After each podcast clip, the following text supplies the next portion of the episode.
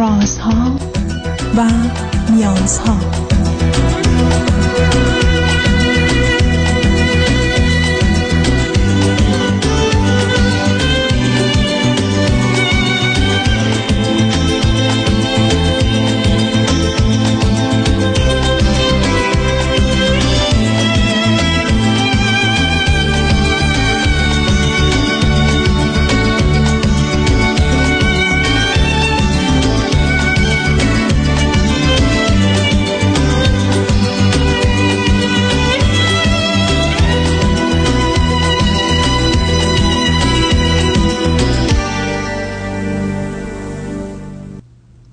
شنوندگان عزیز ارجمند، درود بر شما. به برنامه رازها و نیازها گوش میکنید.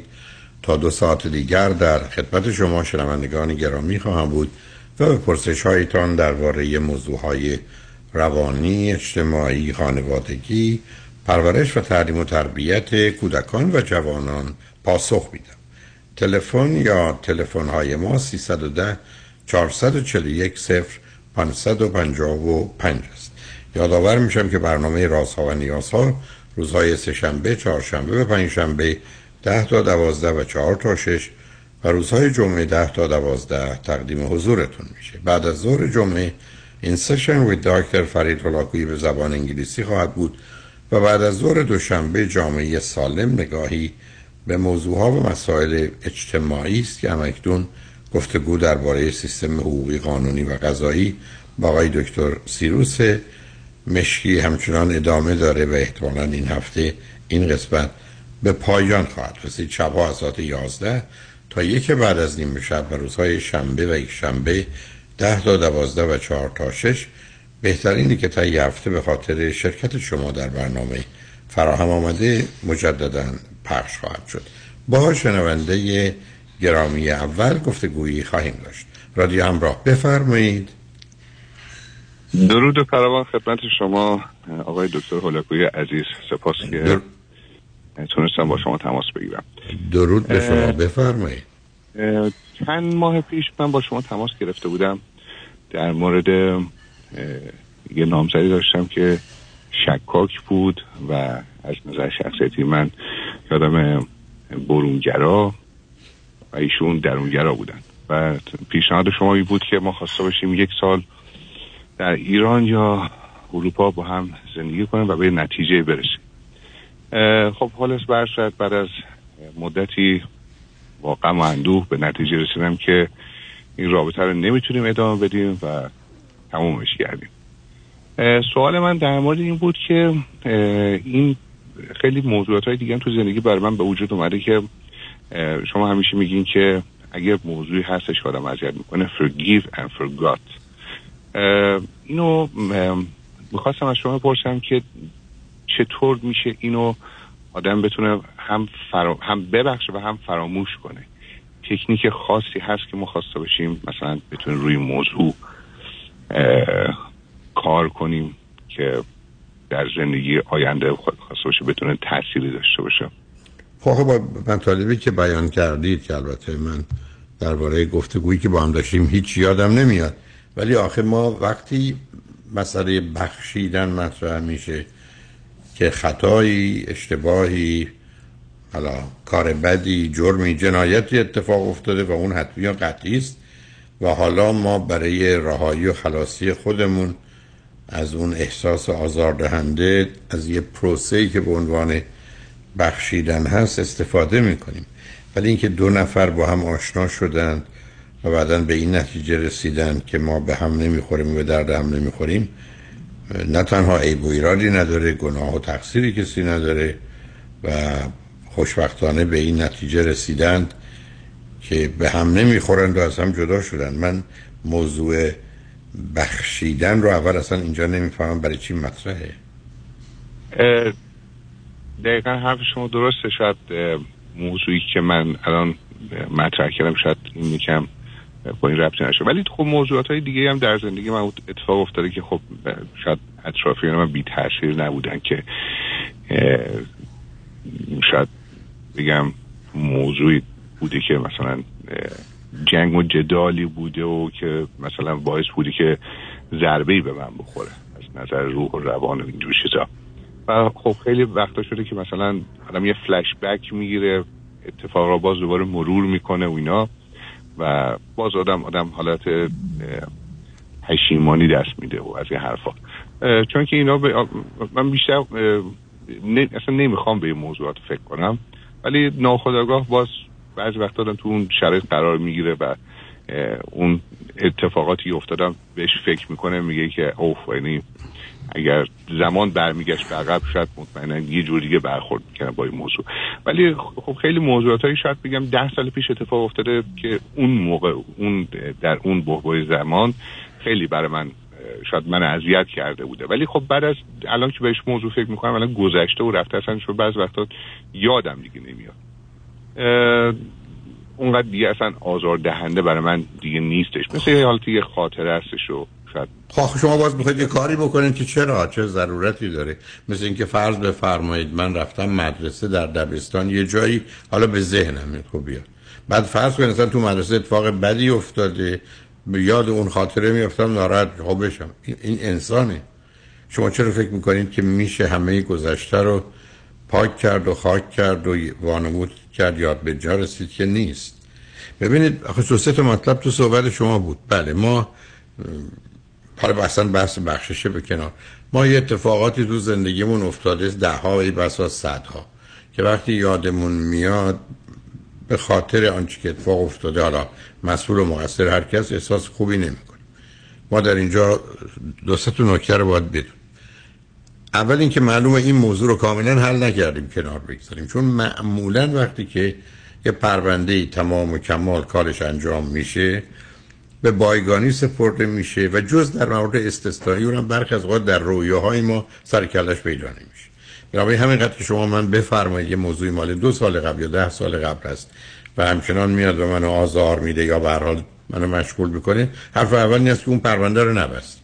مقصود از اینکه پرونده رو نبستید اینه که تمام علل و عوامل رو، تمام وضعیت و شرایط رو به درستی، واقع بینی، عاقلانه، منصفانه که تکلیف معلوم بشه که چه درصدش در کجاش به شما مربوطه، چه درصدش به دیگری، و رسیدن به اینجا که دیگه موضوع روشنه، یعنی این پرونده رفته دادگاه، همه همه اطلاعات رو دادن، حالا ما یه نتیجه گیری هم داریم که معلوم میشه تقصیر و گناه متوجه کیه. و حالا با این که معلوم شده ای بسا ده درصد تقصیر من، نود درصد تقصیر طرف مقابل، میخواید با این چه کار کنید؟ اون, اون یه بحثه. یعنی این اول به من یه پیام میده که مسئله حل نشده. دوم، من به ذهنم خیلی چیزا میاد، ولی مهم اینه که وقتی که میدونم چیزی که پشت در آمده و به ذهن من آمده خوب نیست، کاری هم باش ندارم، فرقی هم نمی کنه، بحثام هم کردم، فکرام هم کردم، نتیجه هم گرفتم یا نگرفتم دیگه برام اهمیتی نداره، خب نباید راش بدم به ذهنم. یعنی حرف این است برو دنبال کاره. و اگر من این مقداری کنترل ضمیر و ذهنم رو داشته باشم از حتی این برمیام. من هزاران بار تو زندگیم یه موضوع آمده، بلافاصله حرفم به خودم که حتی با سرعتم انجام میشه، نه حرفی برای گفتن شنیدن دارم، نه تجدید نظری احتیاجه و رفته دنبال کارش. درست مثل که در امریکا یا خیلی از نقاط جهان یه نفر یک بار برای یه جرم میشه برد دادگاه، هم از اینکه محکوم بشه یا نشه اون پرونده برای همیشه بسته میشه. خب باید پرونده رو بسته. اما غیر از اوقات نه، موضوع این نیست، موضوع این است که من یه بازی و بهانه‌ای دارم که از اون میخوام استفاده کنم. یعنی من به خاطر اینکه این آدم مثلا پول من رو نداده، حالا من که به کسی بدهکارم، درم آگاه و ناآگاه این بازی در میارم، منم میتونم ندم، یا اصلا مهم نیست که آره پول رو بدم یا ندم. یعنی غالب اوقات یه بازیایی است که اینا وارد صحنه ذهن ما میشن. اگر ما یه شناختی از خودمون داشته باشیم یا یه کند و کاو درستی بکنیم به اون نتیجه میرسیم. ولی اینکه کسی بخواد گذشته و خاطره و اتفاق رو از ذهنش پاک کنه، برن بسیار از وقت اصلا توصیه نمیشه. مهم این است که بهش انرژی ندید، یعنی درست مثل یک بایگانی میمونه که شما سراغش ندید، پرونده رو بیرون نکشید، دو مرتبه نخواید اونو بخونید. حالا جالب اینه که غالب اوقات هم نمیخونیم، تصمیم میگیریم که اسناد و مدارک رو عوض کنیم، چیزای تازه توش بگذاریم برای که احتمالاً یه نتیجه دیگری بگیریم. به همین جهت است که یکی از موضوعای مهم که تو مطالعه مربوطه به خوشبختی به دست اومد اینه که من دارم چی کار میکنم. من باید از گذشته آموخته باشم، نه بهش آویخته باشم، متوجه آینده‌ام باشم و در حال زندگی کنم. ولی رفتن سراغ قبرها و یا مردگان گذشته مسئله رو حل نمیکنه، مگر اینکه هنوز اونها به نوعی برای من زنده هستن. و به همین جاست که موضوع به موضوع، فرد به فرد، چگونگی زندگیمون همکنون و ارتباط امروز با حوادث دیروز کدامه، اینه که فرمول و مسئله خاصی نداره. تنها نکته‌ای که آخ این رو بگم بعدن شما ببینید میخواید پایش چه کار کنید اینه که یه پروسه‌ای هست به اسم بخشیدن که در حقیقت یه پروسه سالم مفیدی است که جنبه‌هایی رو باید به حساب آورد و پرونده رو بست و گذاشت کنار رو از صحنه خارج کرد. یه چیز دیگه که در جامعه فراوون وجود داره گذشت و تحمله. در مفهوم گذشت و تحمل اصلا پروسش مانند بخشیدن نیست. غالب اوقات آسیبش به خود فرد و بعداً به دیگران سنگین و شدیده و غالب اوقات من به این نکته اشاره کردم که در صدها مورد کارم به یا از نظر تئوریک به اینجا رسیدیم که کسی نه گذشت میکنه نه تحمل میکنه. علتی که من گذشت رو تحمل میکنم که اولا کار بدیست، چون من میگذرم از خطا و اشتباهی کسی، به او اجازه میدم که این کار رو با من و دیگران بکنه، اون آدم رو مانع نمیشم. ای بسا یه پیام بهش میدم که دیدی با کار بدی که کردی به هدفاتم رسیدی، از او آدم بدتری میسازم که کار بد بیشتری بکنه، همش اشکال داره. یعنی در یه جامعه سالم هیچ آدمی قرار نیست گذشت کنه و تحمل کنه. ماجرای سازگاری با محیط قصه دیگری است، اما گذشت و تحمل. اما این نکته رو عرض کردم، من هنوز کسی رو ندیدم که گذشت و تحمل بکنه.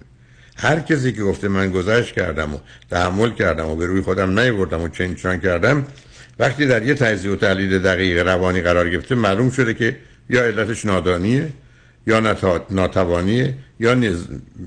نیازمندی یا نگران، یعنی اون چهار تا نون نحسه. من نمیدونستم، من با وجودی که میدونستم نمیتونستم، ولی من همچنان نیازمند این موضوع یا این آدم یا این مسائل هستم و چهارم نگرانم که معلوم نیست چی کار میکنه. بنابراین فرض بفرمایید در یه زندگی زناشویی وقتی که مردی با زنش یا زنی با مردی بسیار بد رفتاری میکنه و اون تحمل میکنه و گذشت میکنه، مسئله تحمل گذشت نیست، مسئله اینکه یا نادانه یا ناتوانه یا نیازمند یا نگرانه. وقتی اینا رو کنار هم بذارید دفعه متوجه میشید از نظر من حتی در صد مورد مربوط به زندگی زناشویی که بارها این عرض کردم که من اصلا ندیدم کسی به خاطر بچه‌ها تو زندگی زناشویی بد بمونه، تهش همون چهار تا نون نحس تاریخ، نادانی، ناتوانی، نیازمندی، نگرانی. بنابراین اصلا چیزی به اسم گذشت و تحمل رو من قبول نمی‌کنم. یعنی معتقدم ریشه مسئله یه چیز دیگه، اما بخشیدن یه پروسه دیگری داره. ولی اینکه من بخوام ذهنم رو پاک کنم و خودم رو خلاص کنم همچین چیزی نیست. مسئله انسان از حدود سه میلیون سال قبل که میگن سیصد هزار سال قبل به صورت جدی در آمده، یه تکه‌ای در فرانتال لوب ما رشد پیدا کرده که توانایی پیشبینی داره و برخلاف همه حیوانات تونسته گذشته و حال آینده رو به هم پیوند بزنه. به همین جاست که فیر یا ترس که وقتی است که خطر واقعی و خارجی است و همکنون هست مشترک انسان و حیوانه. من میترسم، حیواناتم میترسن، اما حیوانات انگزایتی یا استراب ندارن، چون استراب یعنی من گذشته و حال آینده رو به هم پیوند میزنم در حالی که الان هیچ خطری منو تهدید نمیکنه. من نگران یه اتفاق بد در آینده و بنابراین آدم مضطرب و نگرانیم. حیوان نیست برای که اینو نداره، ما این رو داریم. ولی همین سبب شده که ما جهان رو به صورت زندگی در حال نبینیم، یه موجود حتی حسی احساسی در حال نباشیم،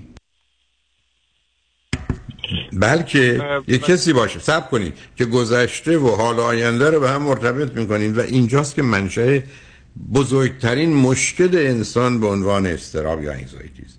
یعنی خطر نه واقعی است و نه خارجی، ولی ما آوردیمش. حالا این رو میخوام برگردونم به ذهنی که شما میفرمایید من که الان نشستم اینجا یا در هر سن و سالی هستم، چهل سالگی هم تو وجود من هست، سی سالگی من هست، چهار سالگی من هست، دو ماهگی من هست.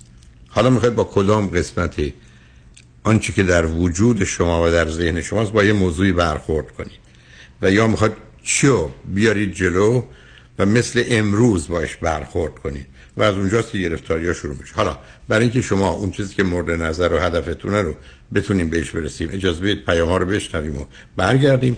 هر گونه که شما مایل هستید گفتگو رو با هم ادامه بدیم.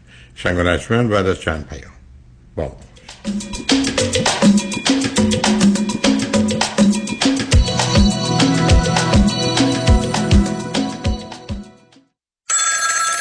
الو بفرمایید. الو آقای موسوی، از دفاتر آقای شایانی زنگ میزنم خدمتتون. یه خبر خوش براتون دارم، پروندهتون ستل شد. به به، خوش خبر باشین. بالاخره همونطور که گفته بودیم با مبلغ بالا ستل شد دیگه. آقای شایانی علاوه بر این که ده تا بیست برابر دیگران براتون خسارت گرفتن، از دست اندرکاران پروندهتون، کادر پزشکی و دکترا تخفیف ویژه گرفتن. لیست ریز پرداختای پروندهتون رو که ببینید متوجه میشید که درصد بالایی از پول به شما رسیده. در ضمن چکتونم حاضره. از آقای شایانی غیر از این انتظار نداشتم. میدونستم بهترینو برام انجام میده. همین امروز با یه جعبه شیرینی میام خدمتتون تا چک چاق و چلمو بگیرم. پیام شایانی، وکیلی بی‌رقیب و نامی پر اعتبار در تصادفات. هشت یک هشت هفت هفت هفت هفت هفت هفت هفت هفت. پیام شایانی، مرد اول تصادفات. آیا میدونستید هفتاد تا نود درصد زوجها از تراپی و یا لایف کوچینگ سود میبرند و از هر ده زوج هشت زوج در مورد جدایی و طلاق تجدید نظر میکنند؟ با خانم آنوشکا سارکیان آشنا بشین. آنوشکا سارکیان یک لایف کوچه با مهارته. به کمک آنوشکا سارکیان از یک زندگی سخت و پر از رنج رها شده و قدم به یک زندگی عاقلانه، عاشقانه و توأم با آرامش بذارین. اگر میتونین همین امروز و یا همین الان با خانم آنوشکا سارکیان تماس بگیرین. هشت یک هشت هفت دو چهار هفت چهار پنج چهار هشت یک هشت هفت دو چهار هفت چهار پنج چهار دبلیو دبلیو دبلیو دات یور سکند لایف دات اورگ. درسته که دوبار زندگی نمی کنین، ولی میتونین دو تا زندگی متفاوت رو تجربه کنین. شنیدم انویتی اینوستمنت خوبیه، پس خوب همه پسندازمو بریزم تو انویتی. نظرت چیه؟ من نمیدونم، هر چی آقای کنعانی بگه.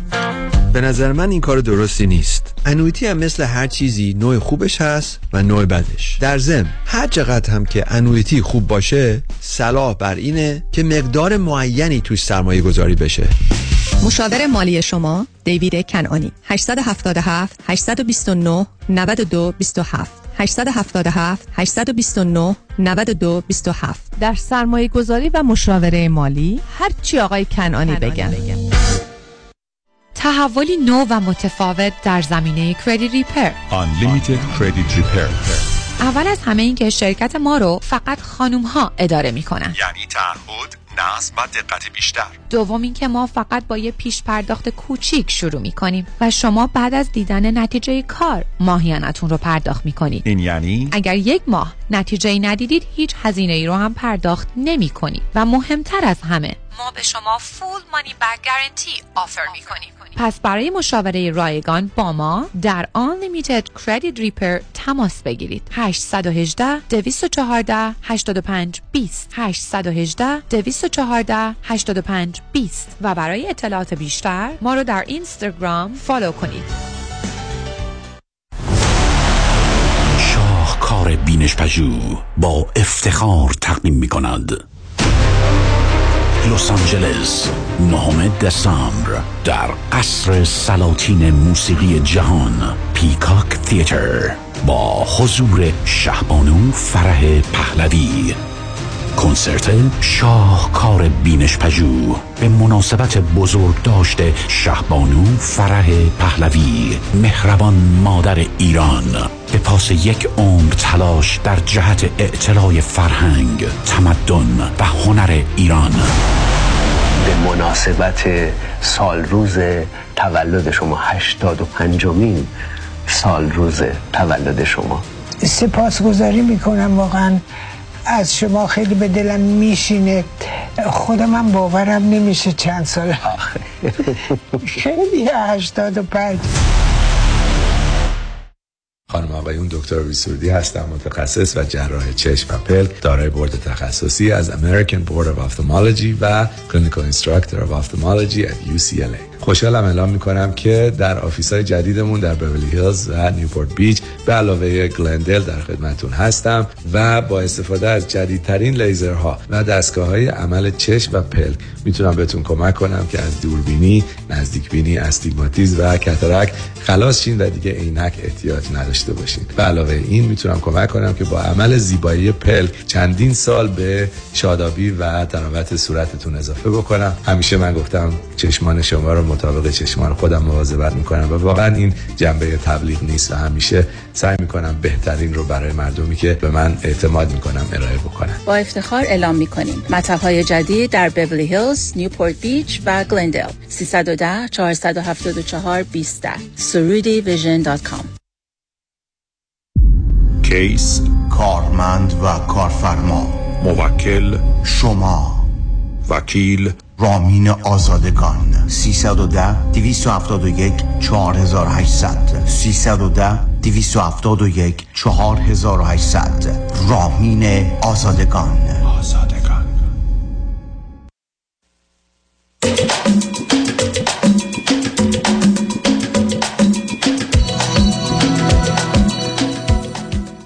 شنوندگان گرامی، به برنامه رازها و نیازها گوش میکنید. با شنونده عزیزی گفتگویی داشتیم، به صحبتون با ایشون ادامه میدیم. رادیو همراه، بفرمایید. تو این اتفاقاتی که خب خلاصه برای آدم میفته، بعض وقت حس پشیمانی دست میده که آدم بعض وقت به اون حس پشیمانی فکر میکنه، تپش قلب میگیره و از این موضوعات ها. خب با مشاور یا روانپزشکمون هم صحبت میکنه، میگن که خب چندین راه هستش که یکی از موضوعاتایی که خودم مثلا از سناریوهایی که شما برنامه‌ای که داشتین گوش کردم میگفته خب آدم باید یک تفریحات یا مثلا یه موضوعاتای جدید و مثبت تو زندگیش پیدا کنه که با خود اونا مثلا خودشو مشغول کنه از نظر. نه من من نمیدونم، نه آخه شما یه چیزی از جانب من میفرمایید که پاسخ به این مسئله نیست عزیزم. ببینید شما الان بزن... چرا عرض کردم روی موضوع بمونید. شما یه کاری کردید یا من یه کاری کردم، بعدم پشیمون شدیم، قبول. از نظر علمی میگن نگاه کن به سه چیز. در زمانی که اون کار اشتباه رو کردی، چون درستش اینه، اون اشتباه رو کردی، سه چیز رو چک کن. یک، در اون زمان چه علم و عقل و واقعیت و باور و اعتقادی داشتی. دو، در اون زمان چه احتیاج و نیازی داشتی. سه، در اون زمان چه احساسات و عواطف و هیجاناتی داشتی. خیلی از اوقات وقتی این سه چیز رو بررسی کنید میگه در اون زمان اشتباهی که کردم باید میکردم، هر کسی دیگه هم جای من بود این کار رو میکرد. براتون مثال میزنم. شما در ایرانید، میخواید بیاد امریکا، باور و علم و اطلاعات شما میگه امریکا خیلی جای خوبیه، ایران خیلی جای بدی. نیاز و احتیاجات شما میگه اینجا، احتیاجاتی که شما برای خودتون و خانواده و بچه ها و رشدشون و مدرسه و اینا دارید، اینجا بهتر از اونجاست. سوم، در اون زمان با مسائل مشکلاتی که در خانواده خودتون و همسرتون پیدا کردید فکر میکنید این مسائل نمیتونید حل کنید، بهتر بیاد امریکا خودتون خلاص کنید. خب من الان میدونم که چرا تصمیم گرفتم بیام امریکا. اما میام امریکا میبینم یک، اون اطلاعاتی که من راجع به امریکا داشتم و فکر میکردم امریکا این گونه یا اون گونه است، نیست. دوم، به اینجا میرسم که من نیازها و احتیاجات مثلا اینجا برآورده نمیشه، من فکر کردم میام اینجا کار میکنم، مثلا اینجا برای من کار نیست. و سوم، من در اونجا جنگ و جدالی با اعضای خانواده خودم و همسرم داشتم، حالا اومدم اینجا نیست، ولی این خالی و تنها بودن و مسائل بیشتر ای بسا ما خانواده رو به جون هم انداخت. ببینید من پلون پشیمونم. ولی اگر من باز دوباره همون علم و اطلاع و نیاز و احساس رو داشت باشم، بازم میام امریکا. تازه ای بسا صد نفر دیگه آدم دیگه هم اون وضعیت داشتن میان. بنابراین حرفی که از نظر علمی زده میشه این است که ما اگر بیایم اشتباهات اون از این نظر ارزیابی کنیم در نود درصد موارد ای بسا بیشتر میگیم اشتباه کردیم که کردیم، باید میکردیم، راهی غیر از این نداشتیم، دیگران هم جای ما بودن میکردیم، پس بنابراین اصلا سخت نمیگیریم. برای چه احساس بدی بکن؟ یعنی تازه مشکلی هم حل نمیشه. یعنی دوم اگر شما بیا ده تا اشتباه زندگیتون مثلا تو بیست سال ده تا اشتباه کرد، مطالعات نشون میده من این کار تراپی داشتم توش، معمولا علتش یا یه چیزه یا دو چیزه. یعنی اتفاقا رفتن سراغ اشتباهات به من میگه تو علت این که این اشتباهات کردی برای که خواستی نجات دهنده باشی، برای که بیش از حد یا کمتر از حد مسئول بودی، برای اینکه یه نوع خودخواهی و خودبزرگبینی تو تو رو اینجا انداخته، به خاطر اینکه تو هم مهرطلب بودی این گرفتاری پیدا کردی. برای الان ریشه مسئله پیدا شد، من اشتباه کردم، به خاطر اینا حالا میخوام دیگه اشتباه نکنم، باید اینا رو حل کنم. برای چی بشیدم پشیمون از گذشته باشم یا احساس گناه و تقصیر بکنم در حالی که هیچ فرقی نمیکنه؟ مثل که من الان احساس گناه بکنم یا پشیمانی کنم که چرا دیروز ظهر با ناهاری که خوردم پپسی کولا نخوردم. ولی کسی نمیتونه پپسی اضافه کنه به زندگی، به ناهار دیروز من. تموم شد.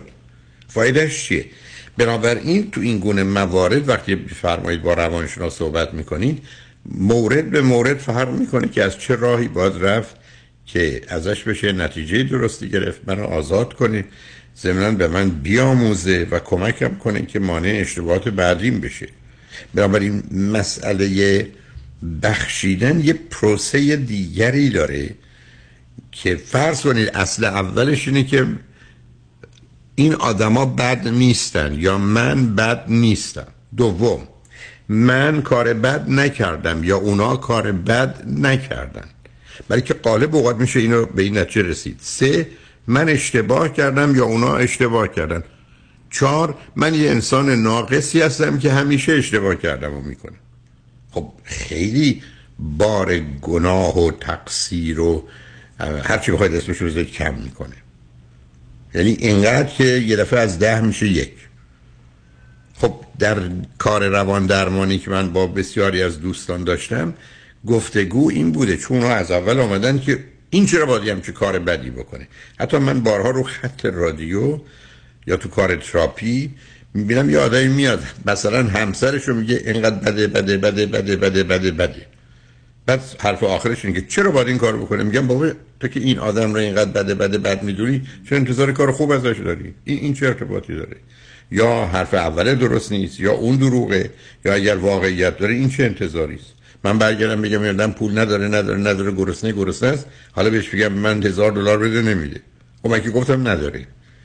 یعنی خیلی از اوقات در این نوع تجزیه و تحلیل‌ها در کار روان درمانی طرف متوجه میشه حرفی که میزنه واقع بینانه نیست، عاقلانه نیست، نتیجه‌ای که میگیره معقول و منطقی نیست.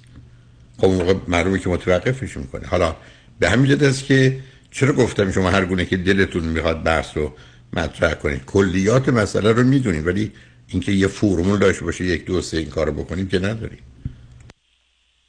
درست. من این موضوع که گفتیم واقعا به دلم نشست. تو اون بحوه زمانه این باید این اتفاق اشتباه می افتاد که آدم بتونه این تجربه کسب کنه.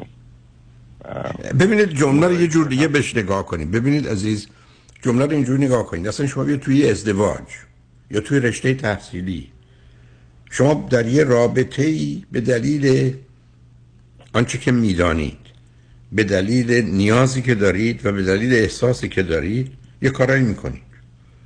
دوباره مگر همون باور رو و علم رو، همون نیاز رو، همون احساس داشت باشید این کارو میکنید، دیگران هم میکنند. بنابراین شناخت این مسئله یک دفعه ما رو از یه آدمی که گناهکاره یا کار بد میکنه یا آدم بدیه در میاره به یه آدمی که به عنوان انسان اشتباه کرده، ای کاشم نشده بود، ولی اینقدر هم اتفاق عجیب و غریبی نیفتاده. علتش این است که بعداً هم میتونه خودشو ببخشه و دست از سر خودش برداره هم دست از سر دیگران. تازه مطالعات چی نشون میده؟ ما هر وقت به خودمون سخت میگیریم به دیگران هم سخت میگیریم. وقتی خودمون رو آزاد و رها میکنیم دیگران هم آزاد و رها میکنیم. ولی اگر فرض کنید آمدیم به اینجا رسیدیم که یک آدما بد نیستند، کار بد نمیکنند، اشتباه میکنند، این اشتباه علل و عواملی داره.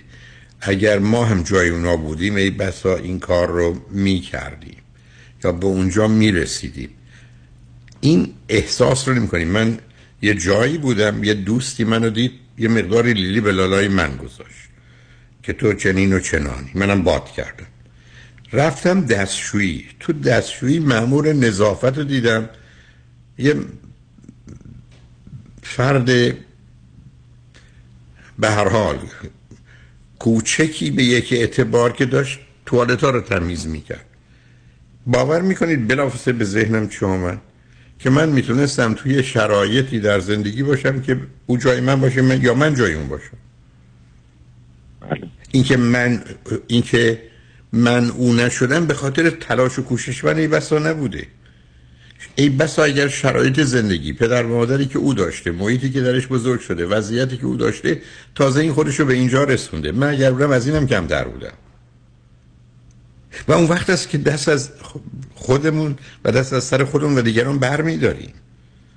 این توهم و تصور رو که وای با من چه کردند، که غالب اوقات میگیم چرا با من، و یا ما افراد رو همین گونه به راحتی متهم میکنیم، محکوم میکنیم، احکامشون هم صادر میکنیم، در حالی که بسیاری از اوقات وقتی به موضوع نگاه میکنیم اینو اصلا این گونه نیست. به همینجاست که من همیشه دو تا حرف رو داشتم، نه خوبی خوبان اونقدر که گفتند، نه بدی بدان اونقدر که گفتند. من توی تلویزیون یا توی کلاس دو دستمو باز میکنم، میگم ما بیشتر اون باورمون است که این خوبه دست راست من و این بده مثلا دست چپ، در حالی که واقعیت مثلا این دوتا رو میچسبونن به هم، حتی انگشتامو تو هم میکنن. میگم خوبان و بدان این گونه هن. و میدونید این به مقدار زیادی ما رو از این نگاه سیاه و سفید و خوب و بد در میاره که نسبت بهش خشمگین و غمگین میشیم. ولی وقتی اینو نسبت به دیگران داریم برخلاف تصور راجع به خودمونم داریم. اون وقت است که به جان خودمون میافتیم که چرا درس نخوندی، چرا این کارو نکردی، چرا به موقع اینجوری نیومدی، چرا این اشتباه رو کردی، چرا اون حرفو زدی. صبح تا غروب خودمونم زیر پرسشی میبریم و آزاردهنده و گرفتار کننده. و مورد دومی که در ایران میگفتم حرف من این بود که تنها یک جاده و فقط یک جاده ما رو از جهنم موجود به بهشت موعود میبره و اون جاده بخششه. یعنی اگر این جاده در زندگی ما نیست گرفتاریم. مثالم هم خیلی مشخصه، کسی به من یه چاقو زده تو بدن منه، من اولا نه تنها کوشش کنم خودمو به دکتر برسونم، نه تنها میخوام که من رو معالجه کنن، حتی دلم میخواد جاشم نمونه. در حالی که بسیاری از ما چه در با چاقویی که خودمون به خودمون زدیم یا دیگران به ما زدن اینا رو نگه میداریم. الان فرض کنید بسیاری از آدما، من حتی بیان میکردم که میان اونجا یه دفعه فرض کنید پالتوشون رو روپوششون رو پس میزنن، بدنشون میدن سی و دو تا چاقو توشه.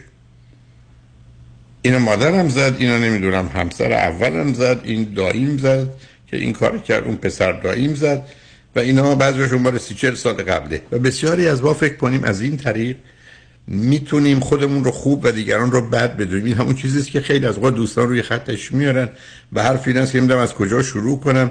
یه عالمه حرف دارم، به مقصودشون از یه عالمه حرف میخوام گزارش پنج نفر یا بیست نفر ای وقت باشه پنجاه نفر رو بدم که من چه کردم. و معنی دیگه اینه که من کاردا و چاقوها رو نگه داشتم. من و شما در زندگی عادیمون این کارو نمی‌کنیم، به همین جهت هست که این رو باید دونست. دوم نکته که در آغاز خدمتتون عرض کردم، شما اگر در رو به روی این خاطرات باز کنید به تدریج کلیدم پیدا میکنند و میان تو. به همین جهت که همون بار اول باید پس زد که من فرض کنید من و شما با هم اختلافی داریم، من حرفم این است که من با ایشون اختلاف داشتم به اینجا رسید، این آدم این کار کرد، اون کار کرد، من اون کار کردم، آره اینجا تقصیر من بود، اونجا بیشتر تقصیر من، اونجا ده برابر تقصیر اون بود و و و تموم. و بنابراین بار دوم که موضوع شما باید بزنم میگم میخوای چیکار کنی؟ دوباره میخوای چه دادگاه رو تشکیل بدی؟ اطلاعات تازه‌ای کسب کردی؟ مسئله خاصی پیدا شده که نه.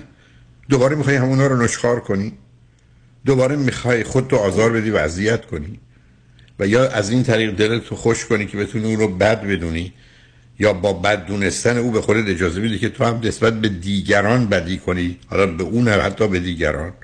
خب این اون سلامت روانیه، معناش همون مثال چاقویی که به من و شما میزننده که بدونیم کجا باید اون راه کرد. بنابراین تمام هنر زندگی که معمولا بین یک تا سه سالگی اتفاق میفته اینه که تا کی یه چیزی رو نگه داریم hold on و کی let go یا بذاریم بره.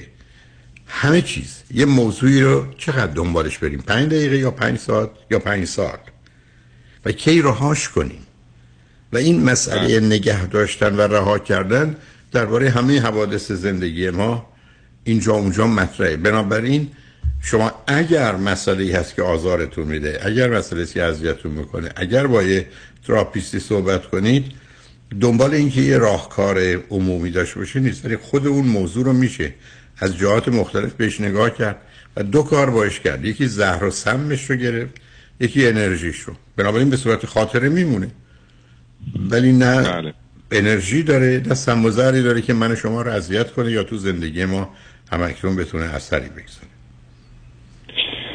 یک دنیا سپاس از توضیح گرانبهای شما و واقعا هم موضوع رو گرفتم، درک کردم و خیلی حس خوبی دارم بابت این توضیحاتی که در حال لطف کردید. خوشحال شدم باهاتون صحبت کردم عزیز، ممنون. همچنین روز خوبی براتون آرزو من هستم، موفق باشید. خدا متشکرم، تمام نامم شنگ رجمند.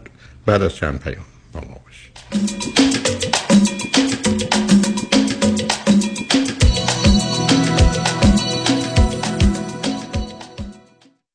پیامی از دفاتر دکتر کامران یدیدی، وکیل تصادفات. دوستان عزیز، موارد حقوقی تصادفات تخصصی است و در کنار آنها پرونده‌های مربوط به رایتشر، اوبر و لیفت پیچیدگی‌های قانونی خود را دارند که شرکت‌های بیمه در پیش پای رانندگان اوبر و لیفت گذاشته‌اند. به همین دلیل است که شما باید یک وکیل متخصص در امور رایتشر، اوبر و لیفت را استخدام بکنید که بتونید بالاترین حقوق قانونی خودتون رو در اسرع وقت دریافت کنید. تجربه و تخصص بیست و هشت ساله ما و انجام دادن هزاران پرونده رایتشر دفاتر ما را به قوی ترین و تخصصی ترین دفاتر حقوقی در امور اوبر و لیفت در جامعه ایرانی تبدیل کرده است. دکتر کامران یدیدی، اولین، قوی ترین و شناخته شده ترین نام در امور تصادفات. هشت یک هشت، نه نه نه، نه نه نه نه نه. قابل توجه متقاضیان ریورس مورگیج.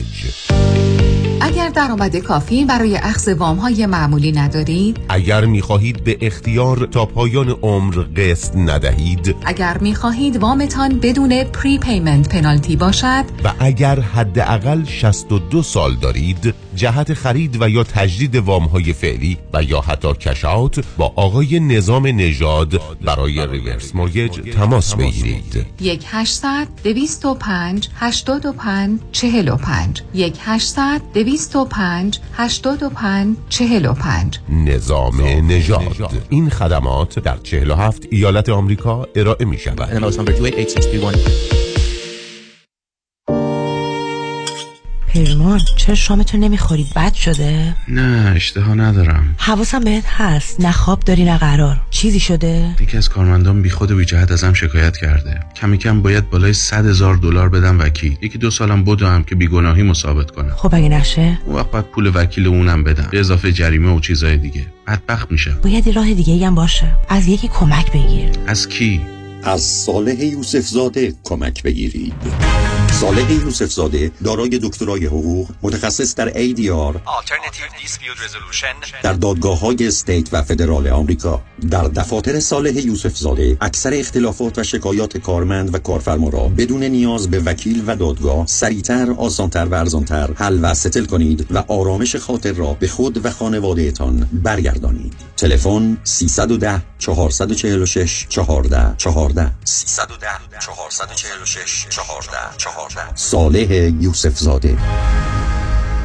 با درود بسیار، نوید هستم از کمپانی پرومت که خوشبختانه تا امروز مورد اعتماد شما عزیزان بوده. از این پس پرومت میتونه صندلی چرخدار برقی رو در اختیار شما عزیزان بگذاره تا با این وسیله مدرن با فشار دادن چند دکمه ساده بتونید اون رو هدایت کرده و از محدودیت و خانه‌نشینی رها شده تا به سوی زندگی بهتر بروید. این صندلی چرخدار رو میتونید بر اساس توانایی فیزیکی شما برنامه‌ریزی کرده تا شما بتونید به آسانی از آن استفاده بکنید. کارشناسان با سابقه پرومت چگونگی استفاده از اون رو در منزل شما آموزش میدن تا شما خودتون کنترل رو به دست بگیرید. برای توانمندی خود با شرکت پرومت تماس گرفته تا ما بتونیم با پزشک شما و بیمه شما هماهنگ کرده و این صندلی چرخدار ویژه رو هر چه زودتر به دستتون برسونیم. هشت یک هشت نه صفر هفت هفت هفت هفت هشت یک هشت نه صفر هفت هفت دو هفت هفت دو هفت.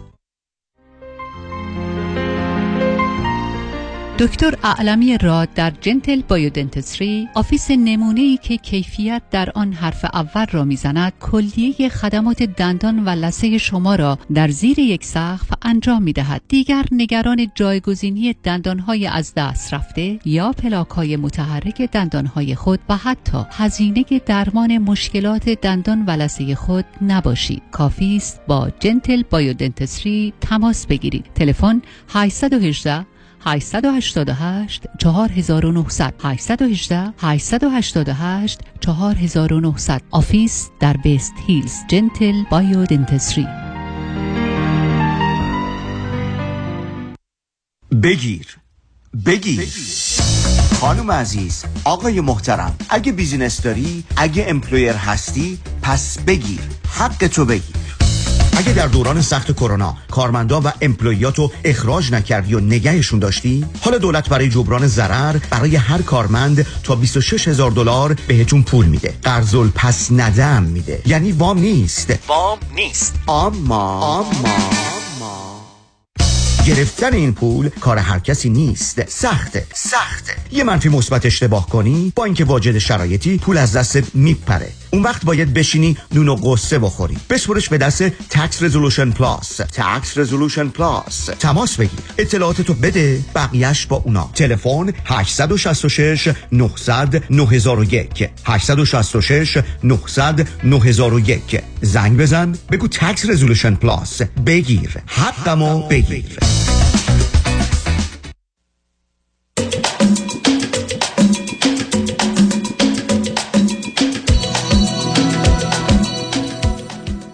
شنوندگان گرامی، به برنامه رازها و نیازها گوش میکنید. با شنونده عزیز بعدی گفتگویی خواهیم داشت. رادیو همراه، بفرمایید. درود بر شما آقای دکتر هلاکویی عزیز، خسته نباشید. درود بر شما، بفرمایید. من برنامه صبحگاهیتون رو میخواستم راجع به اون موضوع جنگ صحبت کنم که متاسفانه وقت نشد. اگر اجازه بفرمایید من نظرم رو الان میگم. نه نه صبح شما مطالبی فرمودید یا نه؟ نه صبح من روی خط منتظر بودم ولی نوبت هم نشد. بگذارید من یه توضیح متوجهم بذارید من یه توضیح کوچکی عرض کنم. من آی. امروز صبح به خاطر اینکه حرف‌های طی دو سه روز گذشته درباره همکاران و رادیو من و تلفن‌هایی که به دفتر رادیو شده بود و یا چیزایی که در آنچه که به عنوان شبکه اجتماعی هست یا سوشال میدیا هست، فکر کردم که یه توضیحاتی بدم. به توضیح مختصری دادم، به علاوه چون یه گفتگویی که به نظر من مناسب اوضاع بود هفته گذشته با ایمی بودی داشتم، اون رو گذاشتم و بنابراین شما اشارتون به این هست که امروز برنامه صبح که البته امشب دو مرتبه بازپخش خواهد داشت و احتمال داره روزی شنبه یا یک شنبه بعد از ظهر هم دو مرتبه اون رو بگذارم، بهش اشاره می‌فرمایید.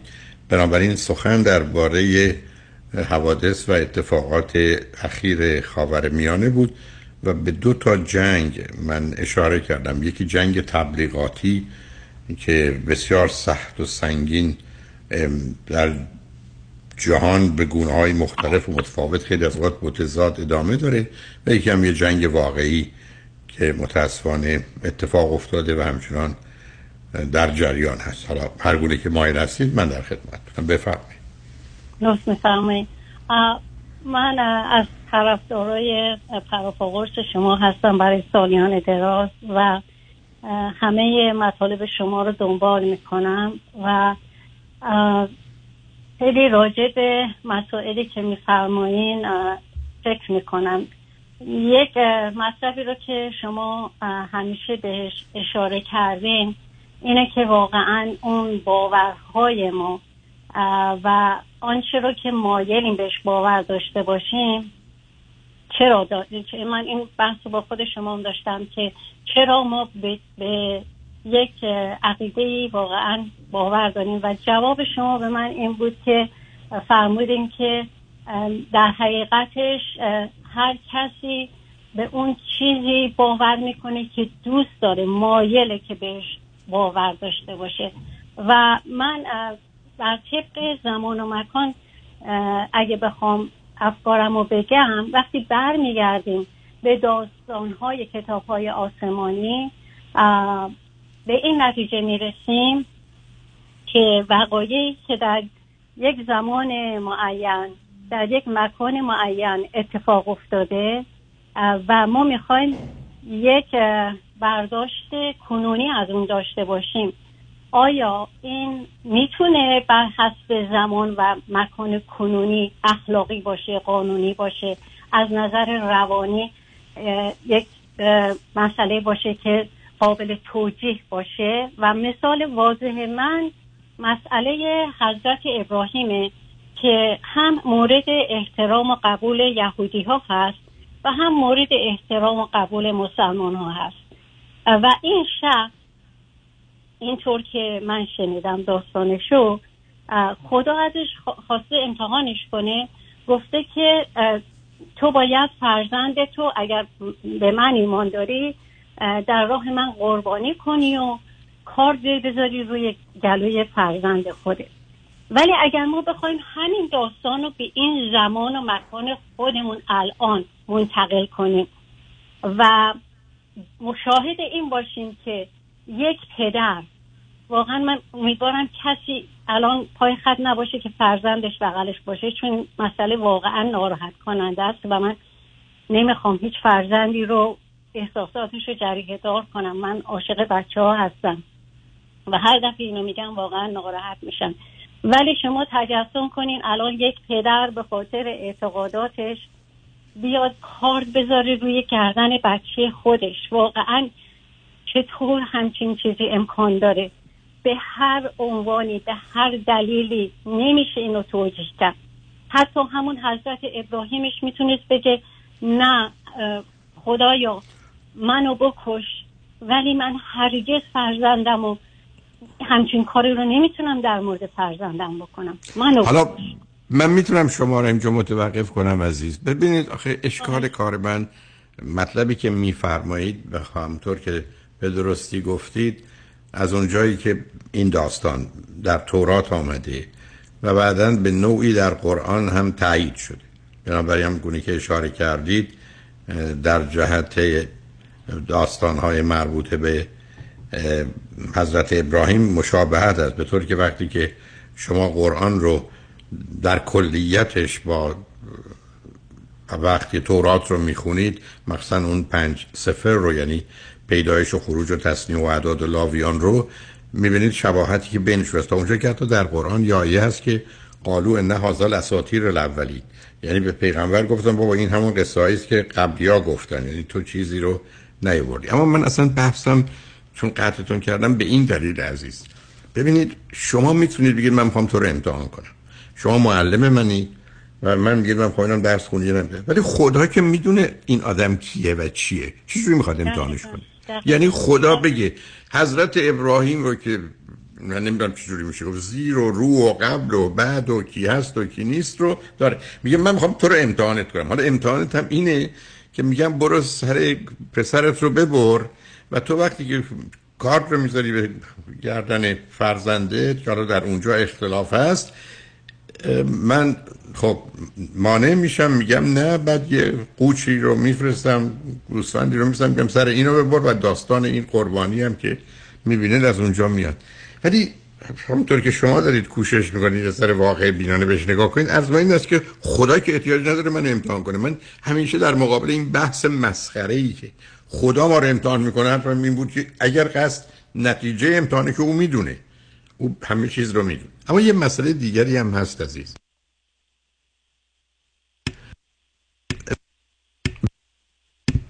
ببخشید اینجا تلفنم، و اون یه چیز دیگری. من میشه عرض کردم که اگر فرض کنید من و شما و صد نفر دیگه سوار یه هلیکوپتر بشیم بریم هزار و چهارصد سال قبل در زمان حضرت محمد، یا بریم دو هزار سال قبل زمان حضرت مسیح، یا بریم سه هزار و چهارصد سال قبل زمان حضرت موسی، و از اون بالا بدون که اونا ما رو ببینن اون بالا باشیم و یه جمعی پنج نفر پنجاه نفر دور حضرت موسی یا حضرت مسیح یا حضرت محمد جمع شدن و دارن با هم گفتگو میکنن یا ایشون دارن سخنانی میگن. من و شما هم همه اینا رو میشنویم، زبان رو هم میفهمیم، ما نمیفهمیم چرا اینا این حرفا رو میزنن، برای که اون چیزی که شما میگید نگاه و ذهن و ذهنیتی که ما داریم ابداً شباهتی به گذشته نداره. و به همین جاست که این کتاب‌های گذشته فقط از نظر افسانه و اساطیر و داستان و کلیاتش به من و شما میخوره، در حالی که اگر وارد جزئیاتش بشیم همش پر از عیب و ایراده، یعنی اصلا نمیفهمیمش. یعنی عرض من اینه که اشکار کار تاریخ اینه که اگر من برگردم به هزار و چهارصد یا دو هزار یا سه هزار و چهارصد سال قبل و گفتگوها رو بشنوم، یا آدمی که جدول ترجیحاتش، اهمیت موضوع، فلسفه و جهان بینیش، باورها و اعتقاداتش، هدفها و انگیزه ها و یا آرزوهاش یه چیزیه که ابداً شباهتی به اونا نداره، مثلا نمیفهمم چرا مطلب رو اینگونه گفتن یا شنیدن. حالا بیایید اینو مبنای قرار بدیم برای اختلاف و دعوای امروز و اونجا گرفتاری است. بله، به خاطر اینکه خب همین دو فرزند ابراهیم اینطور که در داستان اومده، یکیشون بالاخره از نسلش مسلمون ها هستن و اون برادر دیگه که برادر ناتنیشه اون نسلی که ازشون به وجود اومده یهودی ها هستن. یعنی در حقیقت این جنگی که الان بین دو تا دین هست بین فرزندان دو تا برادر ناتنی، اگه بخوایم از روی افسانه ها جلو بریم، اگر بخوایم بگیم که اینا حقیقت داشته، یعنی در اون صورتش هم شرم آوره که بچه های دو تا برادر، نسل های دو تا برادر رو هم بخوان این، اینطوری کار بکشن و تجاوز کنن. یعنی واقعا از همه نظر شرم آوره که انسانیت کجا رفته، چطور میشه قبول کرد که برای یک مکانی که اسمشو مقدس گذاشتن خون بریزن. حالا بیریم این مکان مقدس دست این دین باشه یا اون دین باشه، چطور امکان داره برای یک مکان مقدس خون ریخته بشه که چی؟ که اون م... مکان مقدس برن دعا کنن که چی؟ آخرم دست هر کدوم باشه این مکان مقدس به, به چه درد میخورده؟ اگر برای این بوده که از ما انسان بهتری بسازه اون مق... مکان مقدس، چرا انقدر شهر درست کرده که بیان اینها به جون هم بیفتن برای هفتاد سال همون تیکه پاره کنن؟ ببینید مطلبی که میفرمایید دو تا نکته دیگری درش هست. یکی این که ببینید عزیز چرا ما اون تأکید رو در رو رادیو داریم که اصل و اصالت با انسان، اخلاق، واقعیت، علم و عقل است. مقدسترین مقدسین انسانه و به همین که انسان رو به پای هیچ بتی، به خاطر هیچ چیزی، نه به خاطر خدا، نه به خاطر پیغمبر خدا، نه به خاطر کتاب آسمانی، نه به خاطر کشور نمیشه قربانی کرد. من به عنوان یک انسان این حق رو دارم که به خاطر اعتقادم یا هر چیزی برم بمیرم، قبول. ولی شما کسی رو نمیتونید یا بکشید یا وادار به عملی کنید، برای اینکه اصل انسانه. علتش هم این نیست که انسان برتر از خداست اگر خدایی هست، بلکه خدایی که در ذهن انسانه از انسان کمتر و کوچکتره. خدا خداست ولی آنچه که در ذهن منه کمتر از منه و اصلا بر اساس تفکر و تعقل منه. بنابراین اگر یه سگ به خدا فکر کنه یا یه موش، او هم خدا رو خدایی میبینه که با زمینه سگ و یا موش بودنش مرتبطه. علت که اینو به این صورت میگم برای که فکر نکنید که ما انسان‌ها به یه خدایی دسترسی پیدا کردیم. بارها منس کردم، پاشم سالها پنجاه سال حداقل ایستادم، حداقل بیست سالم است که رو خط رادیو تلویزیون قبل از برنامه رازها و نیازها گفتم یه نفر بیاد به من بگه من از این طریق میتونم وجود خدا رو ثابت کنم. نه، مدعی فراوونه اما هیچکس ثابت نکرده. هیچکس هم خدا رو رد نمیتونه بکنه. هیچکس هم درباره خدا هیچی نگفته. حالا همونطور که شما فرمودید به خاطر یه چیزی اولا اون رو مقدس بدونیم، بعد خانه‌ای رو به او به نوعی نسبت بدیم یا یه مکانی رو، بعد به خاطر اون خون انسان رو به پاش بریزیم. غالب اوقات هم این خون رو مردم عادی و معمولی باید خون خودشون و عزیزانشون رو بریزن، نه اونایی که به عنوان سوداگر زر و زور و زر نشستند و در قصرها و کاخهای خودشون راحت و آسوده زندگی میکنن. اشکال و گرفتاری اینجاست و تازه کل موضوع اصلا به مطلبی است که گفته و شنیده شده و همطور که خدمتون عرض کردم قالب اوقات اصلا در چارچوب علمی عقلی واقعی نمیخونه. یعنی من برخی از اوقات مجبورم این جسارت رو بکنم، مجبورم، از این بابتم متاسفم. به من نگید کجای این کتابا عیب و ایراد داره. شما بیاید یه سفر انتخاب کنید، مثلا پنج پنج پونزده بیست و پنج سی و پنج چل و پنج پنج و پنج که نگید انتخاب کردید، به من بگید یه چیزی که به درد پاسخگویی به مسائل امروز بخوره کجاست؟ آیا هیچ بحث پزشکی داره؟ بحث کشاورزی داره؟ بحث مهندسی داره؟ سه تا نیرویی که ما در دنیا امروز بهش متکی هستیم. انسان سالم باشه، نمیره، بیمار نشه. انسان امکان تغذیه داشته باشه، امکان بتونه وسایلی درست کنه که باش راحت و آسوده باشه. هیچ هیچ و بعدم گفتم بدتر کار به اونجا برسه که من نه تنها برای کشتن آماده بشم، حاضر باشم بمیرم. یعنی کار اینقدر بالا بگیره و اینجاست که همونطور که در گفتگوی امروز داشتم احساس و اعتقاد مشکل ماست. به همینجاست که رادیو همراه شعارش حرفش اینه: اصل و اصالت با انسان، اخلاق، واقعیت، علم و عقل است. احساس بی احساس، برای که نود درصد احساس ها اصلا بدند. اضطراب، افسردگی، خشم، احساس حقارت، احساس گناه، احساس خجالت، اینا ویرانگرن. یعنی با احساس که نمیشه زندگی کرد. با احساس خوب چرا، ولی اول با ریشه احساس بده کن. و با باور و اعتقاد، باور و اعتقاد به چی؟ باور و اعتقاد به بد بودن انسان، باور و اعتقاد به این که ما یک گروهی هستیم که دیگران نیستند و یه چنین باورهایی رو مبنای زندگیمون، اونم نه برای ساختن بلکه برای ویران کردن بگذاریم. خب طبیعی است که به این جایی میرسیم که الان رسیدیم که هر انسانی که بیاد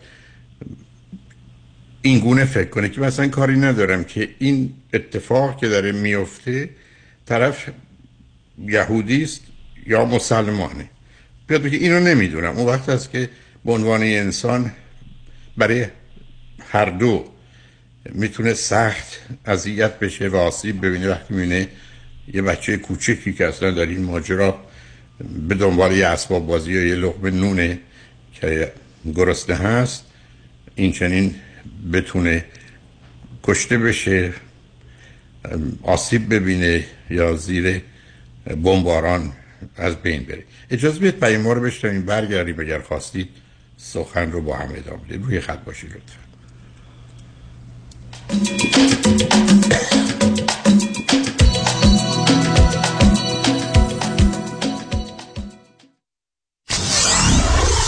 نود و چهار ممیز هفت کی تی دبلیو وی اچ دی سه Los Angeles. راستی چی شد بین این همه وکیل رادنی مصریانی رو انتخاب کردی؟ دلایلش زیاده. مهمترینش اینه که یکی از دوستان معرفیش کرد که از ستلمنتش خیلی راضی بود. دوستم میگفت یه پرونده تصادف پیش یه وکیل دیگه‌ای داشته که بهش گفته بوده پول زیادی برای پروندهش نمیتونه بگیره. خلاصه خیلی ناامید بوده و تصمیم میگیره پروندهش رو بسپره به رادنی مصریانی. رادنی مصریانی هم این پرونده رو زنده میکنه و یه رقم بالایی براش میگیره. جالبه. اتفاقا من هم مشابه همین داستان شنیده بودم که خیلی کارش درسته. برنامه‌های رادیوش رو هم که گوش کردم فهمیدم he knows what he's talking about. از صحبتاش مشخصه که وکیل قابل اطمینان و تاثیرگذار و دلسوز. دقیقاً به همین دلیل منم پرونده تصادفمو به رادنی مصریانی سپردم. دکتر رادنی مصریانی هشت یک هشت هشتاد هشتاد هشتاد هشت هشت یک هشت هشتاد هشتاد هشتاد هشت مصریانی لا دات کام. قانون و دارایی با دفاتر حقوقی علی طلایی. asset protection چیست؟ راه‌های مختلفی برای حفظ از اموال شما. چه کسانی به asset protection احتیاج دارند؟